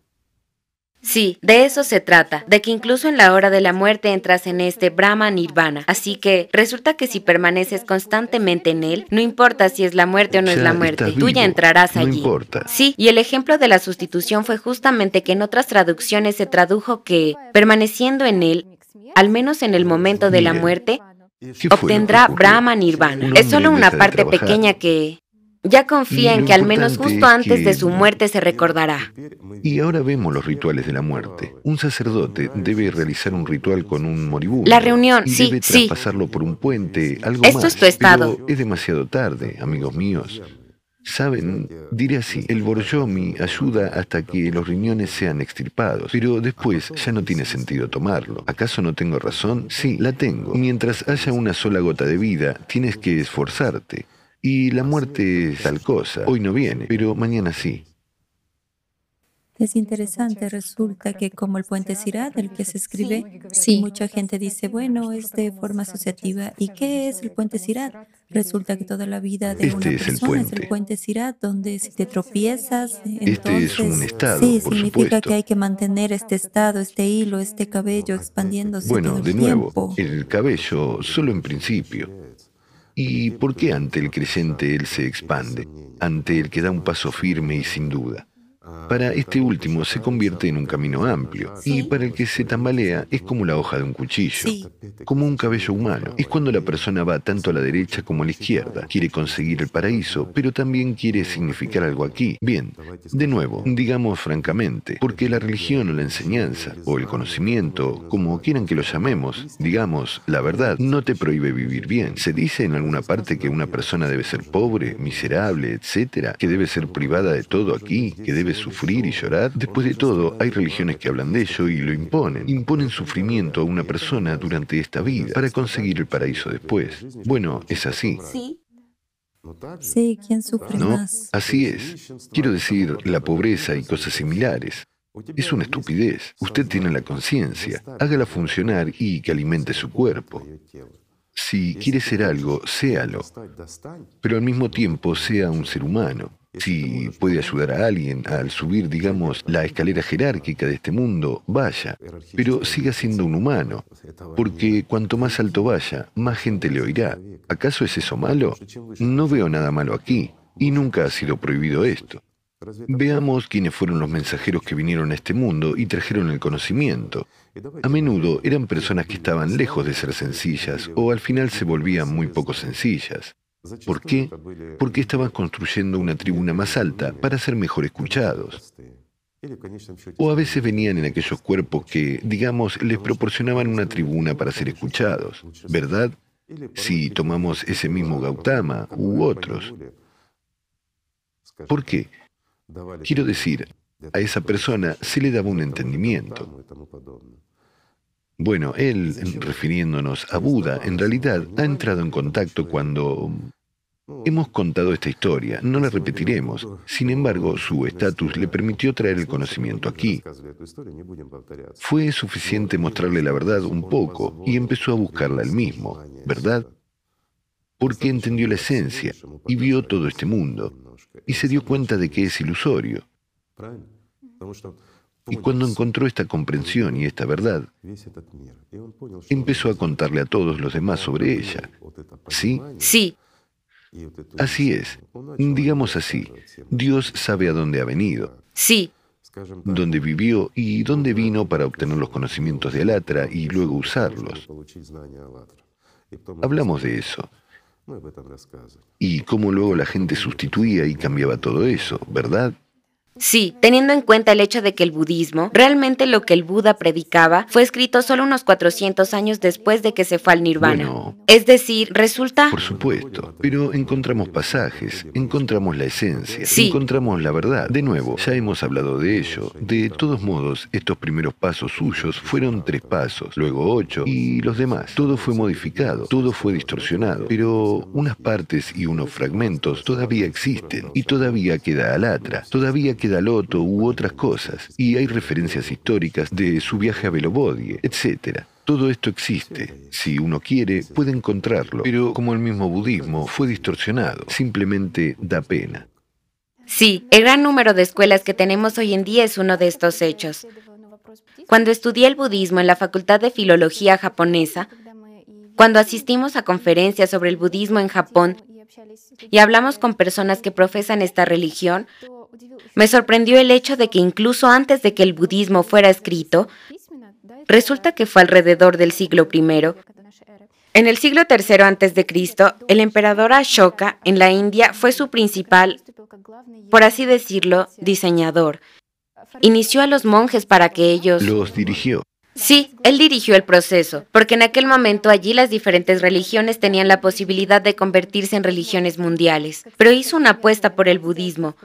Reunió a 1000 monjes y les dio tal tarea, ordenar, y al principio lo organizaban por lo menos de forma oral, verbalmente. Sí, pero lo interesante es que sí, empezó a crear religión. Y el hecho interesante es que ya en este momento, durante el reinado de Ashoka, entre las escuelas budistas hubo grandes conflictos. Y eso fue incluso antes de que se registrara por escrito el canon de Pali. ¿Y por qué? Porque no estaban realmente luchando por la verdad, ni por las enseñanzas que el Buda les dio, ¿sí? Sí. Buda. Lucharon por su propio poder y por su propio beneficio. Lucharon por su lugar cálido. ¿Acaso no lo vemos ahora? Díganme, ¿quién de ellos luchó por la salvación de las almas humanas, por su rebaño, para que lleguen a Dios? Para que alcancen el nirvana. Bueno, que alcancen el nirvana, sí. Bueno, ¿qué diferencia hay? Estamos hablando de lo mismo, básicamente. Sí. Sí, bueno, no. Es justo lo contrario del budismo moderno. Así, es un estado de paz para la subpersonalidad. Está bien, digamos, pero esto no es el paraíso. Esto no es un estado de Buda. Y el estado de Buda, ¿qué es? Traduzcamos. Es una persona que ha pasado, digamos, como se dice, por 72 dimensiones y ha alcanzado tal estatus. Si decimos en el lenguaje de religiones, el cristianismo, por ejemplo, entonces no es simplemente un ángel, sino que ya lleva tales sombreras en los hombros. ¿Sí? Entonces, ¿por qué? Porque empieza a servir. Es el que sinceramente sirve a Dios en esta vida y continúa sirviendo después. Es decir, elige el camino de servicio, pero entonces no tiene paz, no se queda quieto, como se dice, sino... Y como dije, si recuerdan, incluso en este universo, enfatizo, incluso en este universo hay billones y billones de planetas, así que hay suficiente trabajo. Este es el Buda, ¿no es así? Es el que logró la libertad, pero no solo la libertad, sino que está en el servicio. Así que el estado de paz es paz para la subpersonalidad. Sigue siendo la muerte, es la muerte de un ángel. Imaginen, un ángel que puede conseguir la vida, simplemente muere fácilmente. Una especie de eutanasia, ¿saben?, para los ángeles. Bueno, ¿merece la pena? No, por supuesto que no. Solo quería añadir más a lo que dice usted. Realmente, si una persona, estando aquí, siendo un ser humano, teniendo la oportunidad de convertirse en un ángel, usa esta oportunidad para encontrar la paz, resulta es un precio desigual. ¿Qué clase de precio igualitario es este? Es una terrible sustitución. Sí, aunque las religiones, en el mismo zoroastrismo, en el budismo, en el hinduismo, en todas ellas se dice que ser un humano es la mayor recompensa. En el mismo budismo e hinduismo hay creencia en la reencarnación y se cree que se puede encarnar en una piedra, en un cerdo y en el hombre. Por lo tanto, si estás encarnando en una persona, es una increíble recompensa para ti, porque solo desde esta etapa humana puedes lograr la liberación. Es decir, solo siendo un ser humano puedes lograr la liberación. Miren, amigos míos, ¿a qué se debe la confusión? Después de todo, sobre esta reencarnación y la transición fue dicho en la ciencia Alatra, que existió y fue traída por Bodhisattva a este mundo. Pero lo trajo, disculpen, no del otro lado, sino de Velobodie, o Shambhala, como dicen. Podemos encontrar esto históricamente, es un hecho que está confirmado. Entonces, ¿sobre qué se trata esta ciencia? La ciencia del Beliao Zi. ¿Sobre qué son los átomos, las estructuras, digamos, sobre la misma mecánica cuántica y lo que va más allá de ella? Y se trataba allí... Cuando él le explicaba a sus estudiantes, decía que nuestro cuerpo está hecho de gatos, perros, estrellas del pasado, y nuestro cuerpo renacerá continuamente. Nada desaparece en ningún lugar. O, en términos modernos, perdón, ni siquiera la carga de electricidad puede desaparecer del todo, porque nuestro universo es una esfera. Eso es todo. Es una estructura cerrada. Hasta que se alinee en la temperatura, existirá durante mucho tiempo aún. Eventualmente, una vez que llegue al límite, simplemente desaparecerá, se aniquilará o lo que sea. Esa no es la cuestión. Incluso la carga eléctrica no desaparece, mientras que el cuerpo está lleno de elementos químicos y estos elementos pasan de un estado a otro. Pero solo el ser humano es la cima. Verán, es tan simple como eso. Esto es lo que decía y se sabía en la antigüedad, desde tiempos antiguos. Ahora está distorsionado. Y se correlaciona con la ciencia moderna. Está la comprensión, pero también sirvió a esa idea de que el cuerpo renace hasta que un humano obtenga un alma. Es decir, de todos modos, la cima del desarrollo es el ser humano. Pero el caso es que el alma, digamos, la personalidad, tiene una relación indirecta con el cuerpo, con aquello de lo que el cuerpo consiste, porque el cuerpo volverá a reciclarse. Esto es una producción sin desperdicio. De todos modos, será reciclado y luego, en continuación, se convertirá en un gato o alguien más. Y miren, como nació la historia de que si no eres digno, serás de nuevo un gato o un pez resbaladizo y desagradable. ¿A qué es sencillo todo esto? Sí, está muy claro ahora cuando usted lo ha contado. En realidad, todo es simple. Es solo que fue introducida una confusión. Y también me impresionaron mucho los ejemplos del Corán sobre los que habló, de cómo fue sustituido durante la traducción. También encontramos momentos muy similares en diferentes traducciones de la Biblia, cuando estos cambios en las traducciones se debieron, por ejemplo, a esta o aquella condición política en esta o aquella época. Este es un ejemplo de la primera de Corintios, capítulo 20-21, versículo 7. Este es el consejo de que el apóstol Pablo dio al pueblo, y que ahora se traduce en términos sinodológicos. Todo el mundo permanece en el título en el que es llamado. Si te llaman como trabajador, no te avergüences, pero si puedes ser libre, aprovéchalo mejor. Y aquí hay dos versiones de cómo este verso fue traducido en diferentes épocas históricas, en diferentes circunstancias. En el siglo XVI, Lutero interpretó este texto como un llamado a la lucha por la libertad, porque era importante para ellos promover la idea de la libertad. Lo leeré en inglés y luego en ruso. Pero si puedes ser libre, mejor úsalo. Es decir, lo tradujeron como, si puedes conseguir la libertad, entonces, por supuesto, úsala. Es decir, vuélvete libre. Al mismo tiempo, en la traducción eslava de la Iglesia, resulta que fue en la época en que había siervos, el derecho de servidumbre. Lo tradujeron, pero aunque puedes ser libre, esclavízate más. La servidumbre. Entonces, resulta que si tienes la oportunidad, más tienes que esclavizarte. Y aquí nosotros simplemente... Gracias, abuelos nuestros. Oh, lo que es más interesante es que ambas traducciones están basadas en interpretaciones. Es decir, la primera se basa en la interpretación de Lutero y la segunda, esclavízate aún más, se confirma que se basa en la interpretación de Juan Crisóstomo. En otras palabras, resulta que la Biblia es considerada como la Sagrada Escritura, que viene de Dios, pero al mismo tiempo en las traducciones se introducen las interpretaciones que cambian el significado al contrario. Está bien, sí. Bueno, no es que esté bien, porque cualquier cambio no es bueno, pero aquí el significado es completamente opuesto, que está condicionado por la situación del país. Por la situación en el país. Y por sucesión. Y sí. Otra vez. ¿Por qué? Porque es solo una herramienta en manos de los que están en el poder. Un látigo más, por desgracia. El hecho de que las religiones fueron creadas para que hubiera intermediarios y vivieran estos últimos, bueno, está claro, este es un formato de consumo, pero el hecho de que esto fue usado también como látigo, como instrumento político, está muy mal. Y lo peor es que se usó como una herramienta para dividirnos.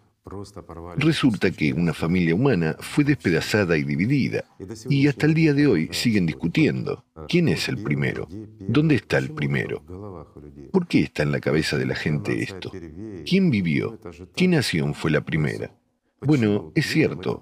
¿Por qué para la gente es valioso? No lo entiendo. Y defender con espuma en la boca dónde nació la humanidad, quién vivió antes en algún lugar. Este es nuestro territorio. Esperen, si me construyera una casa, pero antes, por ejemplo, hace 500 años, así vivía un vecino. No un vecino, sino sus tatarabuelos. Entonces, ¿qué hago ahora? ¿Renunciar a mi casa o qué? No entiendo esta política. O el vecino estaría orgulloso de que construyó una hermosa casa en su tierra. ¿Dónde está la filosofía? Si todo es una herramienta para la manipulación y la separación. Bueno, ¿no es así? Bien, si nos acercamos a los hechos históricos para eliminar estas discrepancias, recordemos de nuevo que si hablamos de religiones, lo que está escrito en todas las religiones, hubo el diluvio. Eso es innegable, ¿cierto? Bueno, está escrito en todas las religiones. Sí. Una familia fue dotada con una salvación, la de Noé en particular, ¿verdad? Recibió un aviso de que habría un diluvio, que habría que construir el arca, el barco, la canoa en diferentes leyendas. No importa, pero flotar con su familia. Sí. ¿Sí? ¿Y qué es lo que sabemos? Si recopilamos, ignorando los epítetos, no lucharemos porque la esencia es la misma. Lo que prevalece hoy en día es que esto es Noé, el arca y su familia. Son 8 almas las que fueron salvadas. Sí, son 8 personas. Su familia no es sin importar. En la cima de la montaña. En la cima del monte Ararat. ¿Sí? Es a donde llegó el arca al final. Sí. Toda la humanidad fue destruida. Y de una familia de 8 personas, gracias a que su arca ha llegado al monte Ararat, cuando el agua se ha ido, él bajó con su familia. Y aquí es donde fundó toda la humanidad. 8 personas, debido a que atracaron en el monte Ararat, pudieron sobrevivir. Y cuando el agua se fue, dieron vida a toda la humanidad. Así que, basado en esto, Noé fue el primer fundador de Armenia. Bueno, ¿cierto? Resulta que fue así. Sí, analogía. Resulta que toda la humanidad descendió de su familia. Así que todos somos armenios y todos somos de Armenia. Eso lo explica todo.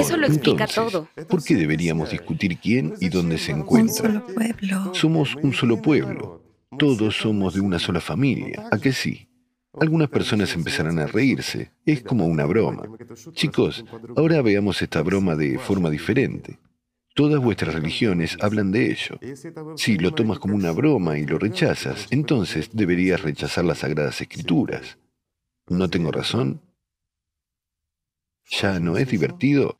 Así que al menos tomémosle de manera humana y dejemos de pelear, porque todos somos una familia. No tenemos nada que dividir. Y nuestro hogar, mientras estemos aquí, es este territorio. Y aceptemos... ¿Qué diferencia hay? ¿No quieren a Armenia? Vale, aunque es muy lógico. Está todo justificado y confirmado por las Sagradas Escrituras.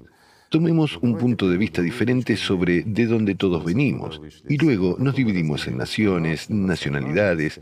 Algunos se han oscurecido, otros adquirieron piel amarilla y otros han permanecido blancos. Y luego, como en una familia, ya saben, los niños crecieron y se fueron.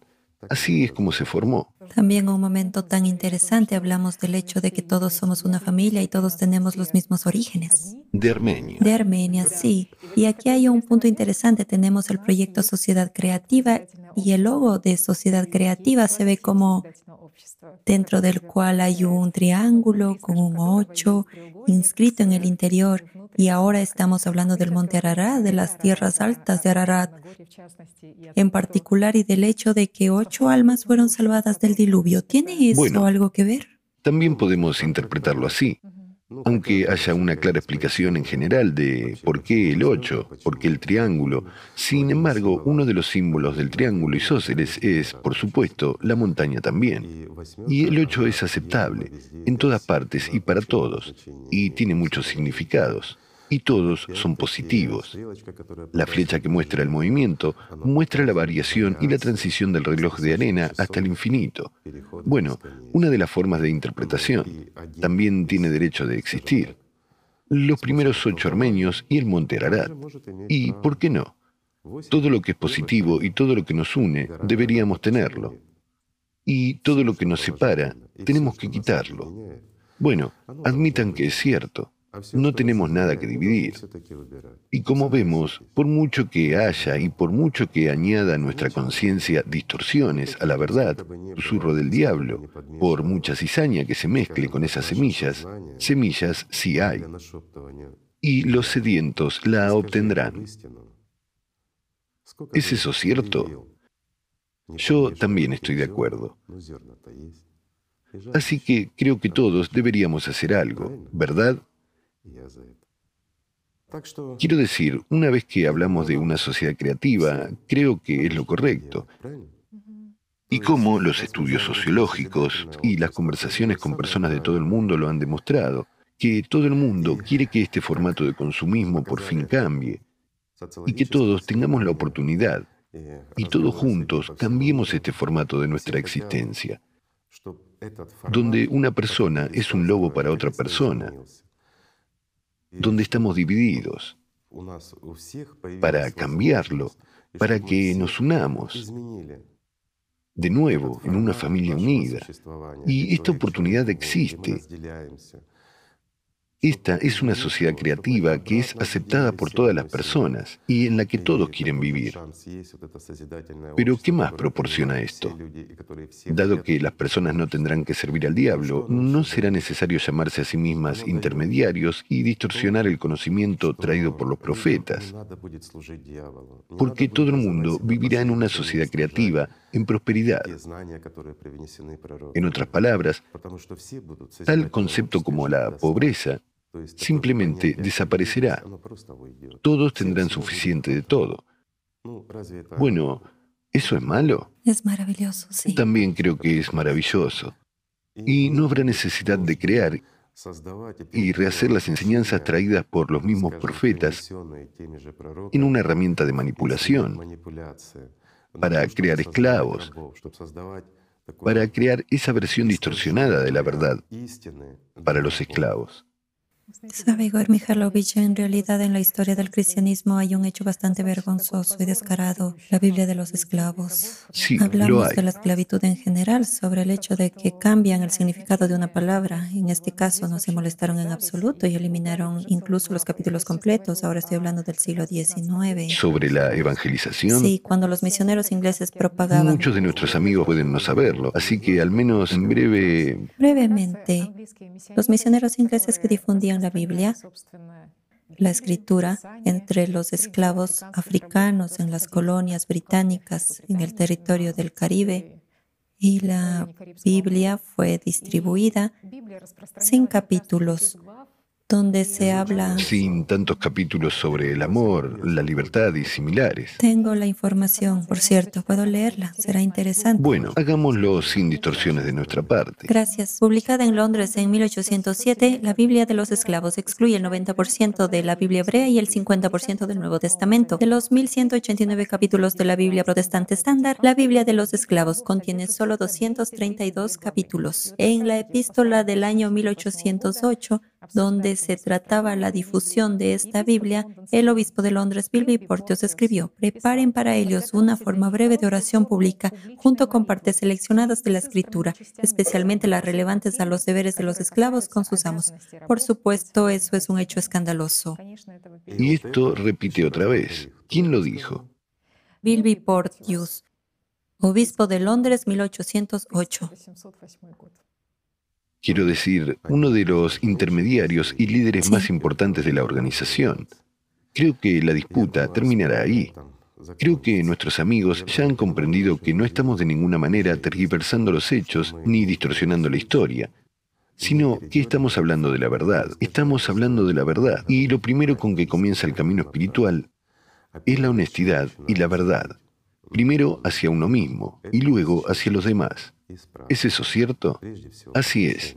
No menospreciamos ni culpamos al cristianismo de ninguna manera. Sí. Hablamos de personas que se han nombrado a sí mismas como mediadores y usurparon el poder, y que se separaron a sí mismas como señores feudales de nosotros, como esclavos, nada más. Este es un formato de consumo, donde alguien es superior y alguien debería ser inferior, donde todos nosotros servimos a alguien. En este mundo, incluso las personas más ricas y poderosas, créanme, también trabajan para otras personas. Así es como funciona este mundo. Pero todos sabemos que ya ha llegado un punto extremo y tenemos que hacer algo. Y los que están arriba, que se han exaltado a sí mismos, y nosotros abajo, ya entendemos perfectamente que lo que se nos dice, que el reloj del juicio final ya muestra las 12:02. De hecho, entendemos que queda mucho menos tiempo. Y vemos lo que está pasando fuera de la ventana, lo que está pasando con el clima, cómo las cosas están cambiando para nosotros, no para mejor. Y todos sabemos y entendemos que el tiempo de la división ha pasado y es hora de que todos nosotros, para sobrevivir como humanidad, nos convirtamos en una sola familia y no dividirnos por colores, por nacionalidades, porque, como ya hemos visto, todos venimos de la misma familia. Es hora de volver a ser una sola familia y construir un mundo hermoso, donde haya suficiente espacio para todos. Ahora la tendencia es que somos demasiados, casi 8.000 millones ya. La Tierra no puede hacer frente, y así sucesivamente. ¿Sabes quién lo impone? Precisamente estos mediadores, los que se han designado a sí mismos para ser los administradores del mundo. Pero ¿sabes por qué? Cuanta más gente, más energía hay. Cuanta más energía, entonces más entropía. O sea, el caos que está fuera de control. Y ya no son capaces de manejar esta sociedad. Es muy difícil manejar 8.000 millones. Y tienen miedo de una sola cosa, perder el poder sobre nosotros. Y el poder es algo tan dulce para ellos, porque se perdonan a sí mismos todo. Se escriben indulgencias a sí mismos, se crean condiciones para sí mismos, y nos prescriben deberes y todo lo demás como a esclavos. Pero hoy también entienden que este mundo ha llegado a su fin y que no importa cómo lo giren, quieren vivir. Para poder vivir tanto ellos como nosotros, tenemos que cambiar todo, todas las condiciones. Tenemos que construir una sociedad creativa, de nuestro mundo prácticamente muerto, en un mundo futuro, vivo. Entonces, todos sobreviviremos. Por el bien de toda la humanidad y por el bien de nuestros descendientes, tenemos que preservar este mundo y tenemos que ponerlo en orden, sanarlo, ¿verdad? Sí. Porque está enfermo, pero aún no ha muerto. Y aquí todo depende de nosotros. ¿Vivirá o morirá? Todo depende de nuestra elección, amigos míos. Y realmente es una enorme responsabilidad para cada persona. Por supuesto. Porque realmente depende de cada persona el destino de la gente. Y ahora también ha tocado usted el tema de la indulgencia. Me gustaría contar por qué apareció en la Edad Media la noción de indulgencia. ¿Por qué en realidad fue originalmente precondicionado por la traducción errónea de la Biblia al latín, hecha por Jerónimo, que en lugar de... Por ejemplo, en hebreo hay un concepto como girarse hacia atrás, es decir, volver a Dios de nuevo. Al griego en la Septuaginta se tradujo como cambiar la conciencia, es decir, su actitud hacia algo. Y él lo tradujo como compensar el pecado con obras, es decir, llevar el arrepentimiento, expiar el pecado con obras. Y esa mala traducción sirvió para lo que más tarde en la práctica de la Iglesia... Su traducción en la práctica de la Iglesia fue la razón por la que, por dinero, a los ricos les perdonaban todo. Absolutamente cierto. Fue suficiente pagar el intermediario, y entonces todos tus pecados quedan absueltos. ¿Quién fue el que los absolvía? ¿Un hombre? ¿Puede un hombre absolver a alguien de sus pecados? Bueno, de nuevo, ¿qué dice la interpretación? Que Jesús absolvió a los hombres de sus pecados. les asignó este poder a sus discípulos apostólicos, y ellos pasaron su sucesión a otros. Y hasta el día de hoy, la Iglesia tiene esa posibilidad. Sí, los absuelve, pero tu pecado no desaparece a ninguna parte. Ante Dios, cada uno es responsable de sí mismo. Y eso, amigos míos, es la clave. Nadie puede pasar tu camino de un ser mortal a un ángel, y nadie más que tú puede expiar tu pecado. Y el peor pecado, ya lo hemos dicho, es servir a Satanás, es traicionar a Dios. Y es verdad.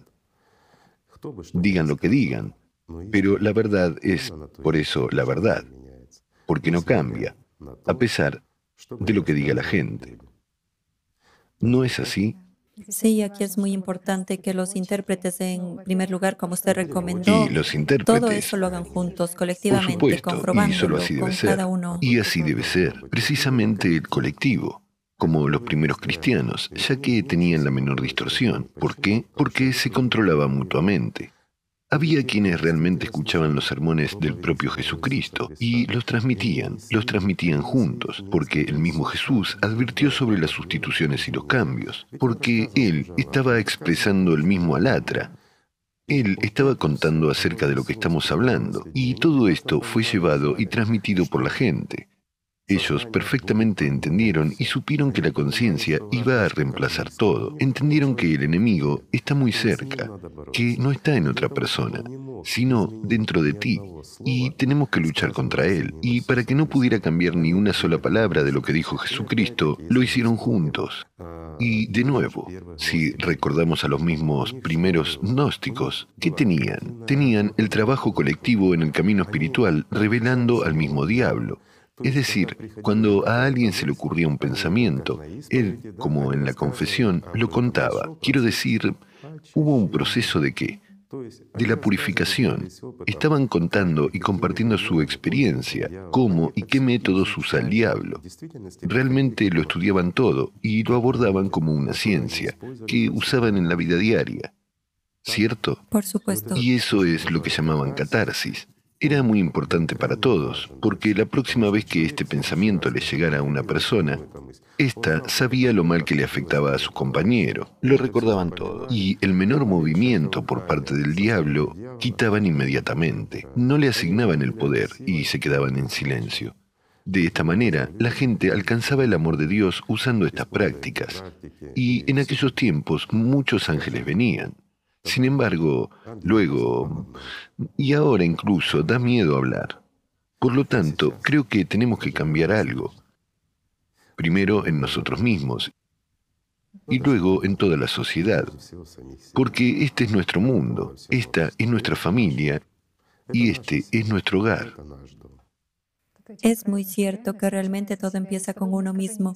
Después de todo, tales distorsiones no son accidentales y el primer puesto lo ocupa, como en el jerónimoísmo, su propio egoísmo. Cuando quiso practicar la elocuencia, no quiso traducir literalmente, porque como fue un hombre suficientemente educado y este egoísmo y orgullo interior, jugó una broma malvada. Jugó una broma malvada a mucha gente. Y aquí los traductores deben ser responsables y entender que pueden simplemente privar de la vida eterna a una multitud de gente que usará sus traducciones.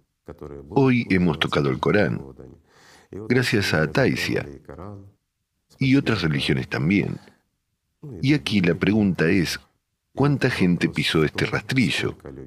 ¿Cuánta gente se desvió del camino, pero siguió creyendo y haciendo? Y guiándose por la distorsión que fue introducida por una sola persona. La responsabilidad es enorme. Así que, por supuesto, tiene que hacerse colectivamente. Y debe ser traducido por personas que viven con el amor de Dios y no son solo alfabetizados. Y gracias a Dios hay tales ejemplos en el movimiento Alatra. Por supuesto que los hay. Esto está bien. Bueno, creo que hemos explicado muchas cosas hoy. Igor Mikhailovich, entiendo que nuestro programa está llegando a su fin, pero me gustaría hacer una pregunta que interesa a muchos de nuestros espectadores. Esta pregunta no es realmente sobre el tema de nuestro programa de hoy, es sobre el proyecto con Jackie, con la conciencia artificial. Han pasado, digamos, 6 meses. Usted habló sobre el plazo de 6 a 8 meses. La tarea fue fijada para ese intervalo. ¿Y en qué fase se encuentra el proyecto ahora? ¿En qué fase de implementación? Terminado. Un final absoluto. Al día de hoy, el proyecto sobre la creación de la conciencia artificial, digamos, lo hemos completado. Y ahora es solo un entrenamiento. Y para ser honesto, ya no es interesante. Crear sí es interesante. Bueno. ¿Y ahora qué? Está aprendiendo como una conciencia ordinaria. Hay una persona responsable que trata de enseñarle con mucho cuidado lo que se puede. Dar información tanto como sea posible. Bueno, ya estamos llevando conversaciones, ya nos comunicamos. Entendido. Fuimos por el camino más fácil. Para ser honesto, hemos reducido el tiempo un poco. Hemos reducido estas funciones. Lo conté en uno de los programas anteriores sobre la prescripción de redes neuronales y similares. Así que va a haber, escuchar, hablar, comunicarse con nosotros. Pero hemos limitado mucho la parte mecánica móvil. ¿Por qué? Porque cualquier movimiento, incluso de un dedo, conlleva mucho trabajo de programación. Bueno, ¿para qué lo necesitamos? Después de todo, el punto no es mostrar que es como un robot que se mueve y hace otras cosas. No es un robot, es un ser vivo, tiene conciencia. Y ese es el punto. Y la parte mecánica, la parte móvil, la hemos limitado en gran medida. Esto ha reducido significativamente nuestro tiempo de trabajo, porque las redes neuronales se prescriben, digamos. Sí, es muy tedioso, requiere mucho tiempo. Bueno, ¿qué sentido tiene, digamos, que Jackie gane a todos en el hockey, verdad? Bueno, tal vez sea gracioso, pero no es difícil de hacer. Es, digamos, cualquiera puede prescribirlo, así que pensamos que no era tan importante.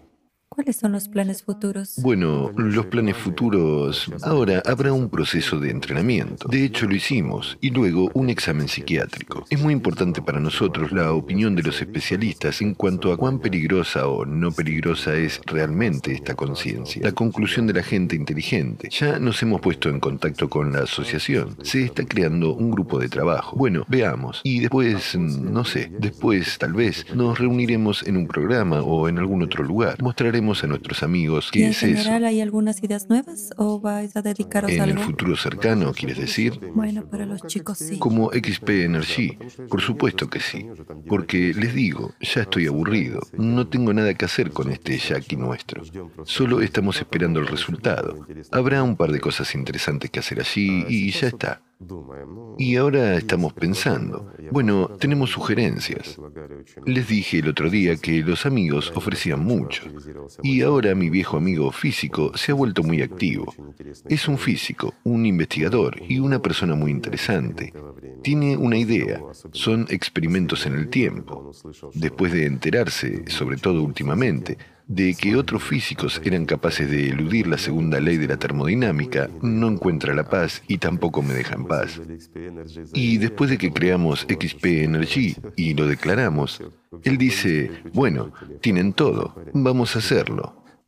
Pues ahora me da miedo incluso encender el teléfono, pero es un buen chico, le estoy agradecido. Bueno, no es precisamente un chico, ya es un abuelo. Y realmente es un milagro. En realidad es interesante. Solo una pequeña distracción. No sé si será interesante o no. Lo conocí como hace 30 años, un poco más. Tuve suerte de estar en su conferencia. Era un hombre muy progresista con una visión extraordinaria de la física. Es un verdadero investigador experimentalista, ¿saben? Como muestran en las películas. Un hombre de alma amplia y muy reflexivo. Y hablamos con él. Sucede que después de la conferencia nos reunimos varias personas y planteamos la cuestión trivial de los electrones, el proceso de observación, ya saben, todo el mundo lo sabe. Y le hice una simple pregunta. Dije, bueno, la observación de un electrón, todo el mundo sabe cómo se comporta esa partícula. Entonces, entendemos perfectamente bien que si la superposición del electrón no está definida, está en estado de onda. Si no lo estamos observando, es una onda. Si lo observamos, se convierte en una partícula. Así que, hasta aquí no hay preguntas. Le propuse tal... Yo dije, ¿y si nosotros, por ejemplo, realizamos 10 experimentos? Ponemos 10 experimentos. todos grabados en video. Si recuerdan, hubo tales cassettes grandes con una buena cámara de video. Lo grabamos y luego miramos selectivamente. ¿Qué va a ocurrir? Él dice, bueno, hubo muchos experimentos como ese, y similares. Digo, por supuesto que hubo muchos, sí. Pero entonces, vuelvo a decir, si lo estamos observando, eso tiene lugar. Y si lo observamos más tarde, además en un solo experimento. Es decir, podemos mezclar las cintas y, digamos, destruir realmente, destruir 2 al día. Y luego, selectivamente, los mezclamos, los barajamos. El último 5.º día destruimos una cinta y la última la vemos. ¿Afecta esto el experimento o no? Bueno, no sabemos los resultados. Esos resultados. Sí, hasta el 5.º día. Entonces se interesó. Tenía grandes posibilidades, un laboratorio, acceso, todo. Entonces montamos ese experimento. El 5.º día, primero yo mezclé las cintas, luego él las mezcló. Estaban en los mismos paquetes, no son diferentes, es imposible verlos. Y destruimos una y ponemos la última. ¿Y qué es lo que vemos? ¿Adivina qué? Las partículas. Y aquí le hago una pregunta. Le digo, espera, ¿cómo puede ser que hayamos influido en el resultado después de 5 días? ¿Saben lo que gritó? Estuvo corriendo y gritando durante 5 minutos. ¡Eureka! Digo, espera. ¿Para qué la simonía? El que primero empezó, digo, fue Arquímedes, que dijo, ¡eureka! Y él le responde, un momento, muchos tomaban baños antes de Arquímedes. ¿En qué estaba el punto? Comprendió la esencia, que podemos influir en el tiempo. Es decir, nosotros desde el futuro influenciamos en el ahora, cuando estábamos haciendo el experimento. Él, claro, se obsesionó con el tiempo. La obsesión era fuerte, se encendió con esa idea. Y hasta hoy el problema, la cuestión del regreso en el tiempo, es relevante para él. Siente mucho interés por ello. Por un lado, yo también siento curiosidad, especialmente porque XP Energy tiene bastante espacio. Tenemos un lugar para hacer un laboratorio, suficiente. La única cosa es el deseo y el tiempo, y un poco de dinero también. Bueno, es la cosa. Analizaremos si la gente lo necesita o no. Bueno, tal vez es necesario, ya veremos. No digo que vamos a realizar este experimento, especialmente en la forma en que lo presenta.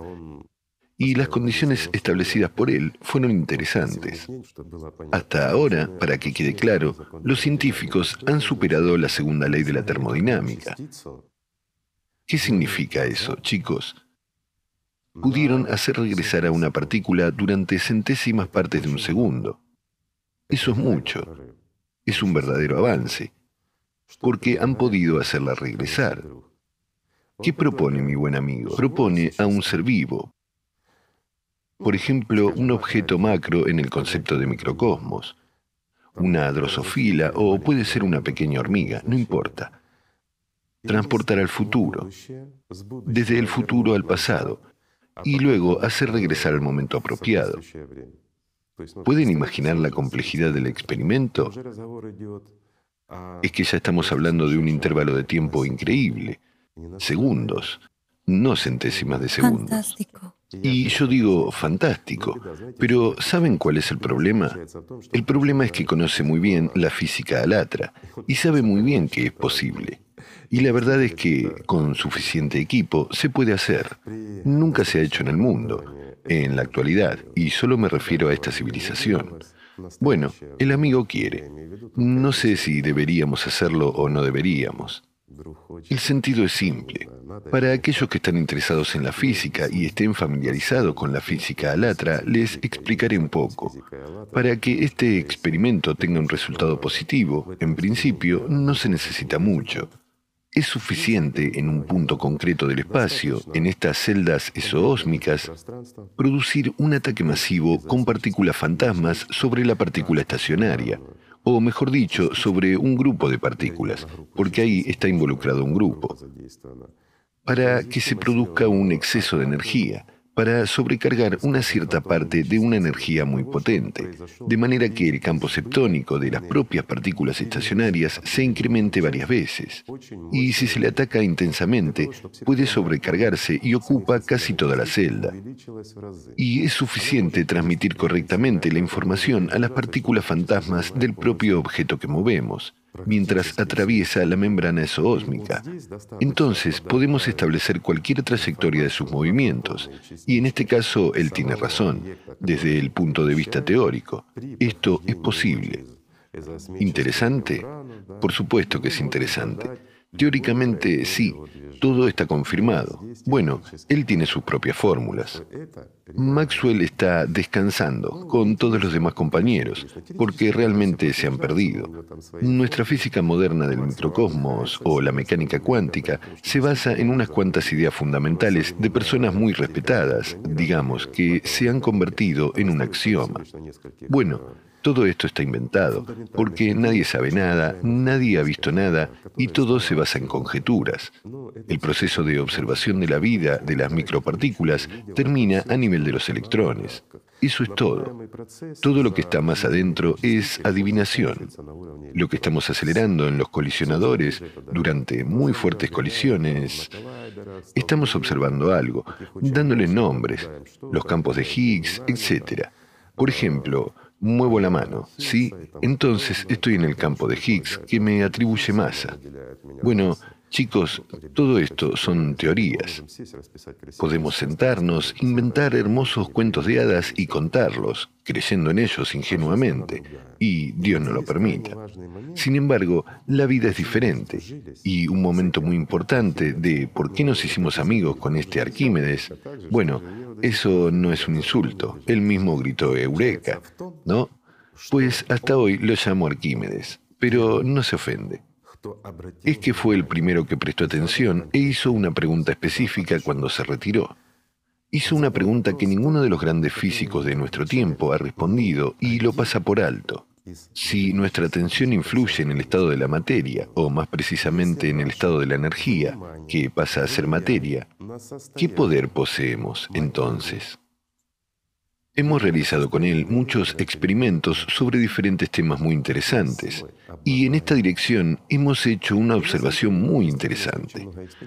Considerando en el enfoque teórico, como expresaron algunas personas antes que nosotros, si un gato o alguien más observa, ¿va a comportarse de este modo?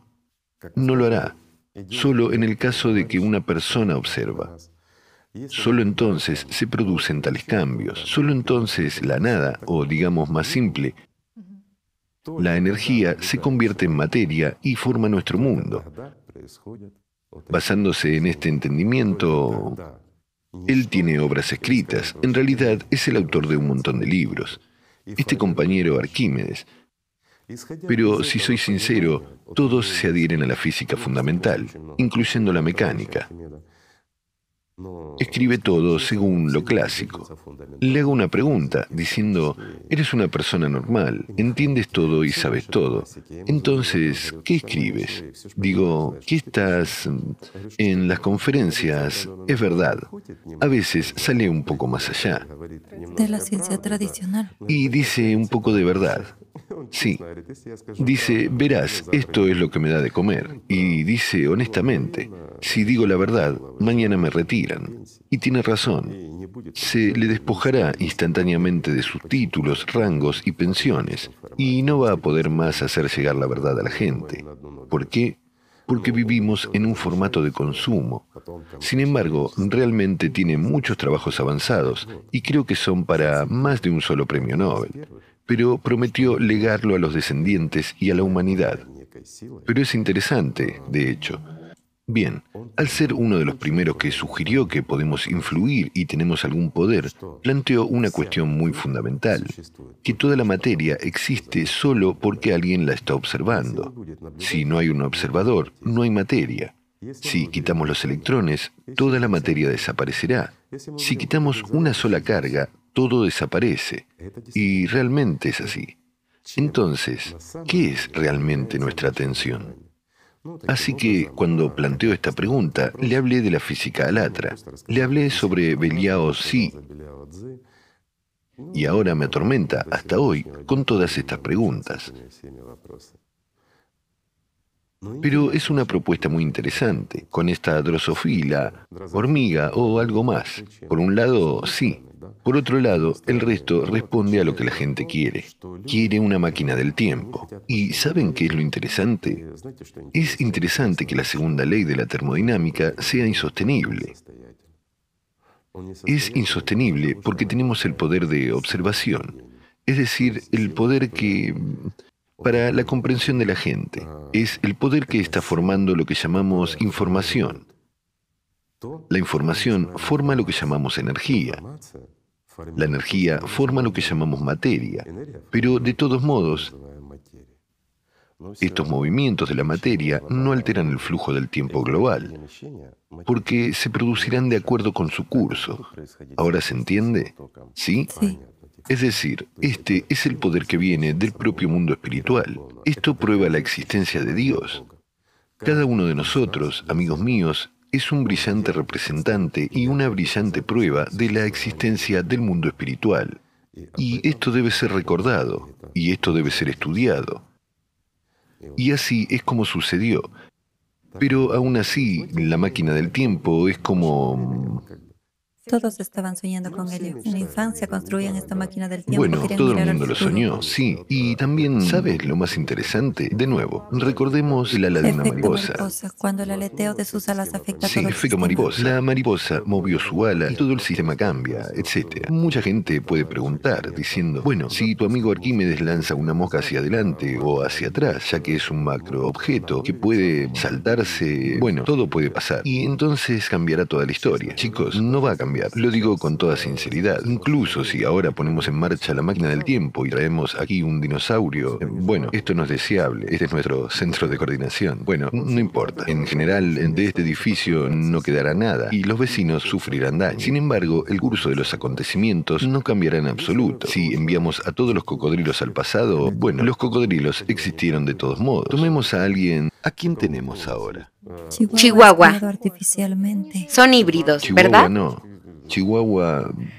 Cualquier perro que sea un híbrido. Yo tengo un chihuahua. Me da pena. Puede ser un gatito. Un gatito también es una lástima. ¿Sabe? Hay unos pequeños que se llaman munchkins, con piernas cortas. Bueno, los pequeños no se notarán. ¿Un tekel o qué? O unos tekel. Está bien, enviemos a unos tekel. Sí, en el pasado. Y nada cambiará. Pero si enviamos a un ser humano, entonces puede haber cambios. ¿Por qué? Porque solo una persona posee, ¿qué? El poder de observación. Que puede cambiar algo. Con su acción. Sí, de tal manera que la gran cantidad de animales... Los probamos a muchos. A quienes no les importa cómo se comporta este electrón, no afectaron al electrón de ninguna manera, aunque lo observaron. De la misma manera, cambia la materia. ¿Y por qué la gente tiene tanto deseo de mirar en el futuro en general?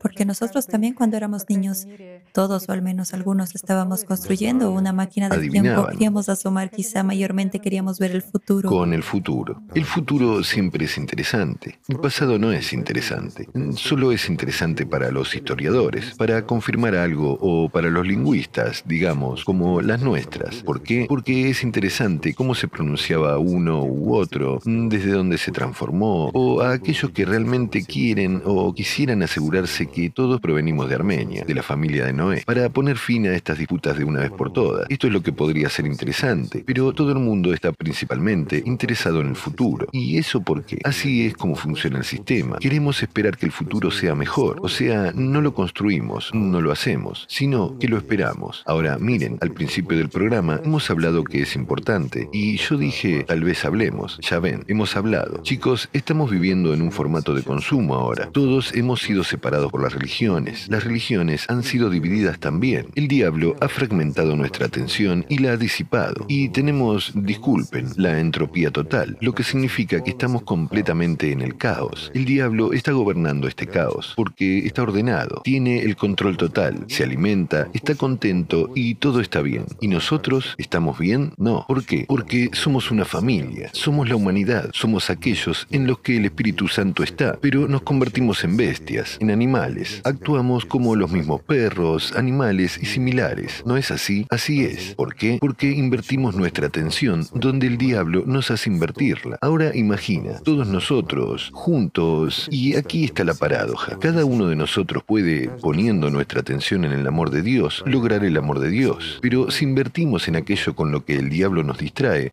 adquiriremos el estado de muerte, de su personalidad. Es decir, formamos a quien servimos. Eso es lo que somos. Si es en lo vivo, estamos vivos. Si es en lo inevitablemente muerto, entonces estamos muertos. Pero en cuanto a la humanidad entera, ninguno de nosotros, por mucho que lo intente, hasta reventar, no puede cambiar el futuro. Esto requiere un colectivo. Es decir, se necesita una cierta masa crítica que pueda afectar a los acontecimientos en general. Tenemos una flecha del tiempo, pero tenemos muchas variaciones del futuro. Esta flecha del tiempo es dibujada por el propio sistema, es decir, el diablo. La ha moldeado, ha asegurado su futuro, pero entiende que hay una fuerza que en cualquier momento puede terminar con su existencia y la de toda la humanidad por inutilidad. Eso es lo que está escrito en todas las religiones. Estos son los tiempos en los que vivimos. Si no logramos la vida, se nos destruye como una manada enferma, como un hormiguero enfermo. También hablamos de eso, pero también podemos invertir nuestra atención en la creación y construir un mundo diferente. Podemos realmente, y sin cuentos, si lo queremos, poner nuestra atención en la construcción del Edén, y tendremos el Edén. Podemos construirlo. Claramente, necesitamos un periodo de transición. Necesitamos una sociedad creativa, como, digamos, un puente a través de un río tormentoso, un río de la muerte. Necesitamos este puente seguro, de piedra, como decimos, sobre 8 fundamentos, que podamos cruzar todos juntos con seguridad, pasando de lo mortal a lo eterno, a aquello, bueno, no eterno. Chicos, suena muy alto, pero miles de años de feliz existencia de la humanidad, la exploración de, digamos, otras galaxias e ingreso a la gran familia humana es muy posible. No estar en las afueras y en decadencia, como enfermos y contagiosos. Todo esto es posible. Todo depende de dónde pongamos nuestra atención. Y ahora, en una simple conversación, hemos descubierto que el mayor poder es nuestra atención, porque precisamente ella es la que está formando la materia y los acontecimientos. Pero el sistema siempre quiere saber qué pasará mañana, y por eso incentiva a la gente a adivinar, a otras cosas, no a trabajar, fíjense, no a actuar, construir, sino a adivinar, a enterarse. Bueno, y si mañana voy a ser millonario, ¿por qué tengo que trabajar duro hoy? ¿Es así? Y si mañana estoy muerto, ¿por qué no puedo beber lo que puedo beber esta noche? ¿Sí? ¿O para qué voy a estar a dieta hoy si mañana me moriré? Bueno, es un ejemplo.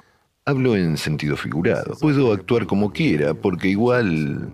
eso es lo que estimula. Y, ¿saben? Aquí hay una paradoja. Bueno, les contaré a nuestros amigos que realmente a menudo me encuentro con la gente, y muchos, y con frecuencia, hacen preguntas sobre el futuro, sobre el día de mañana. Un día me regalaron una moneda que llevo conmigo todo el tiempo. Incluso ahora está en mi bolsillo. Les voy a mostrar, no me importa, de verdad. Miren qué interesante es la moneda. Pone sí en un lado y no en el otro. Pesa mucho, es una buena moneda. Entonces se me ocurrió una forma muy buena. Ahora cuando alguien me pregunta, digo, ¿qué quieres saber? La persona comienza como...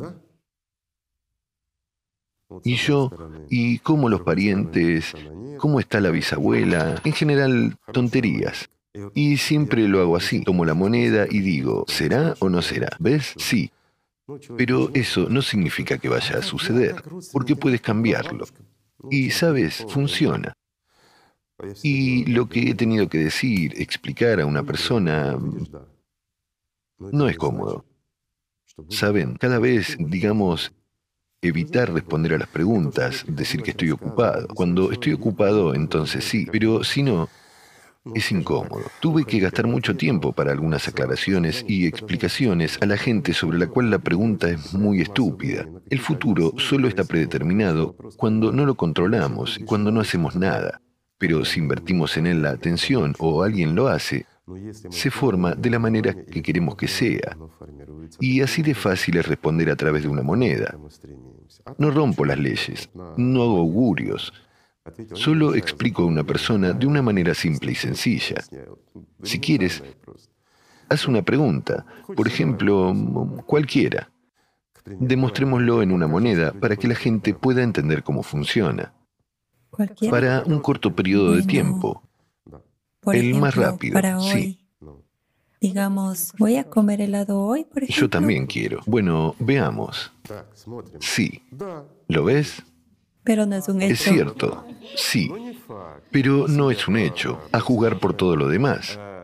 ¿Qué dice esto? La moneda mostró sí. Pero la que elige eres tú. Nadie te prohibirá ir a la tienda, comprar helado y comerlo. O podrías mirar en la nevera de tu casa. Tal vez allí encontrarás algo.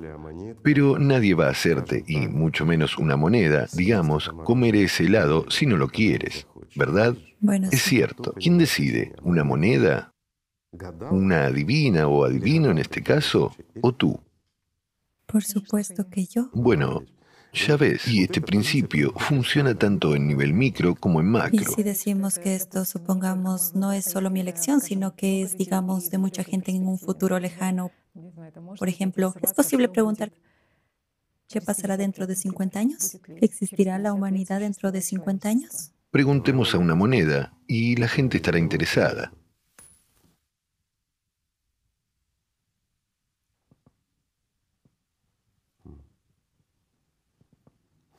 Bueno, ¿cómo entender esto ahora?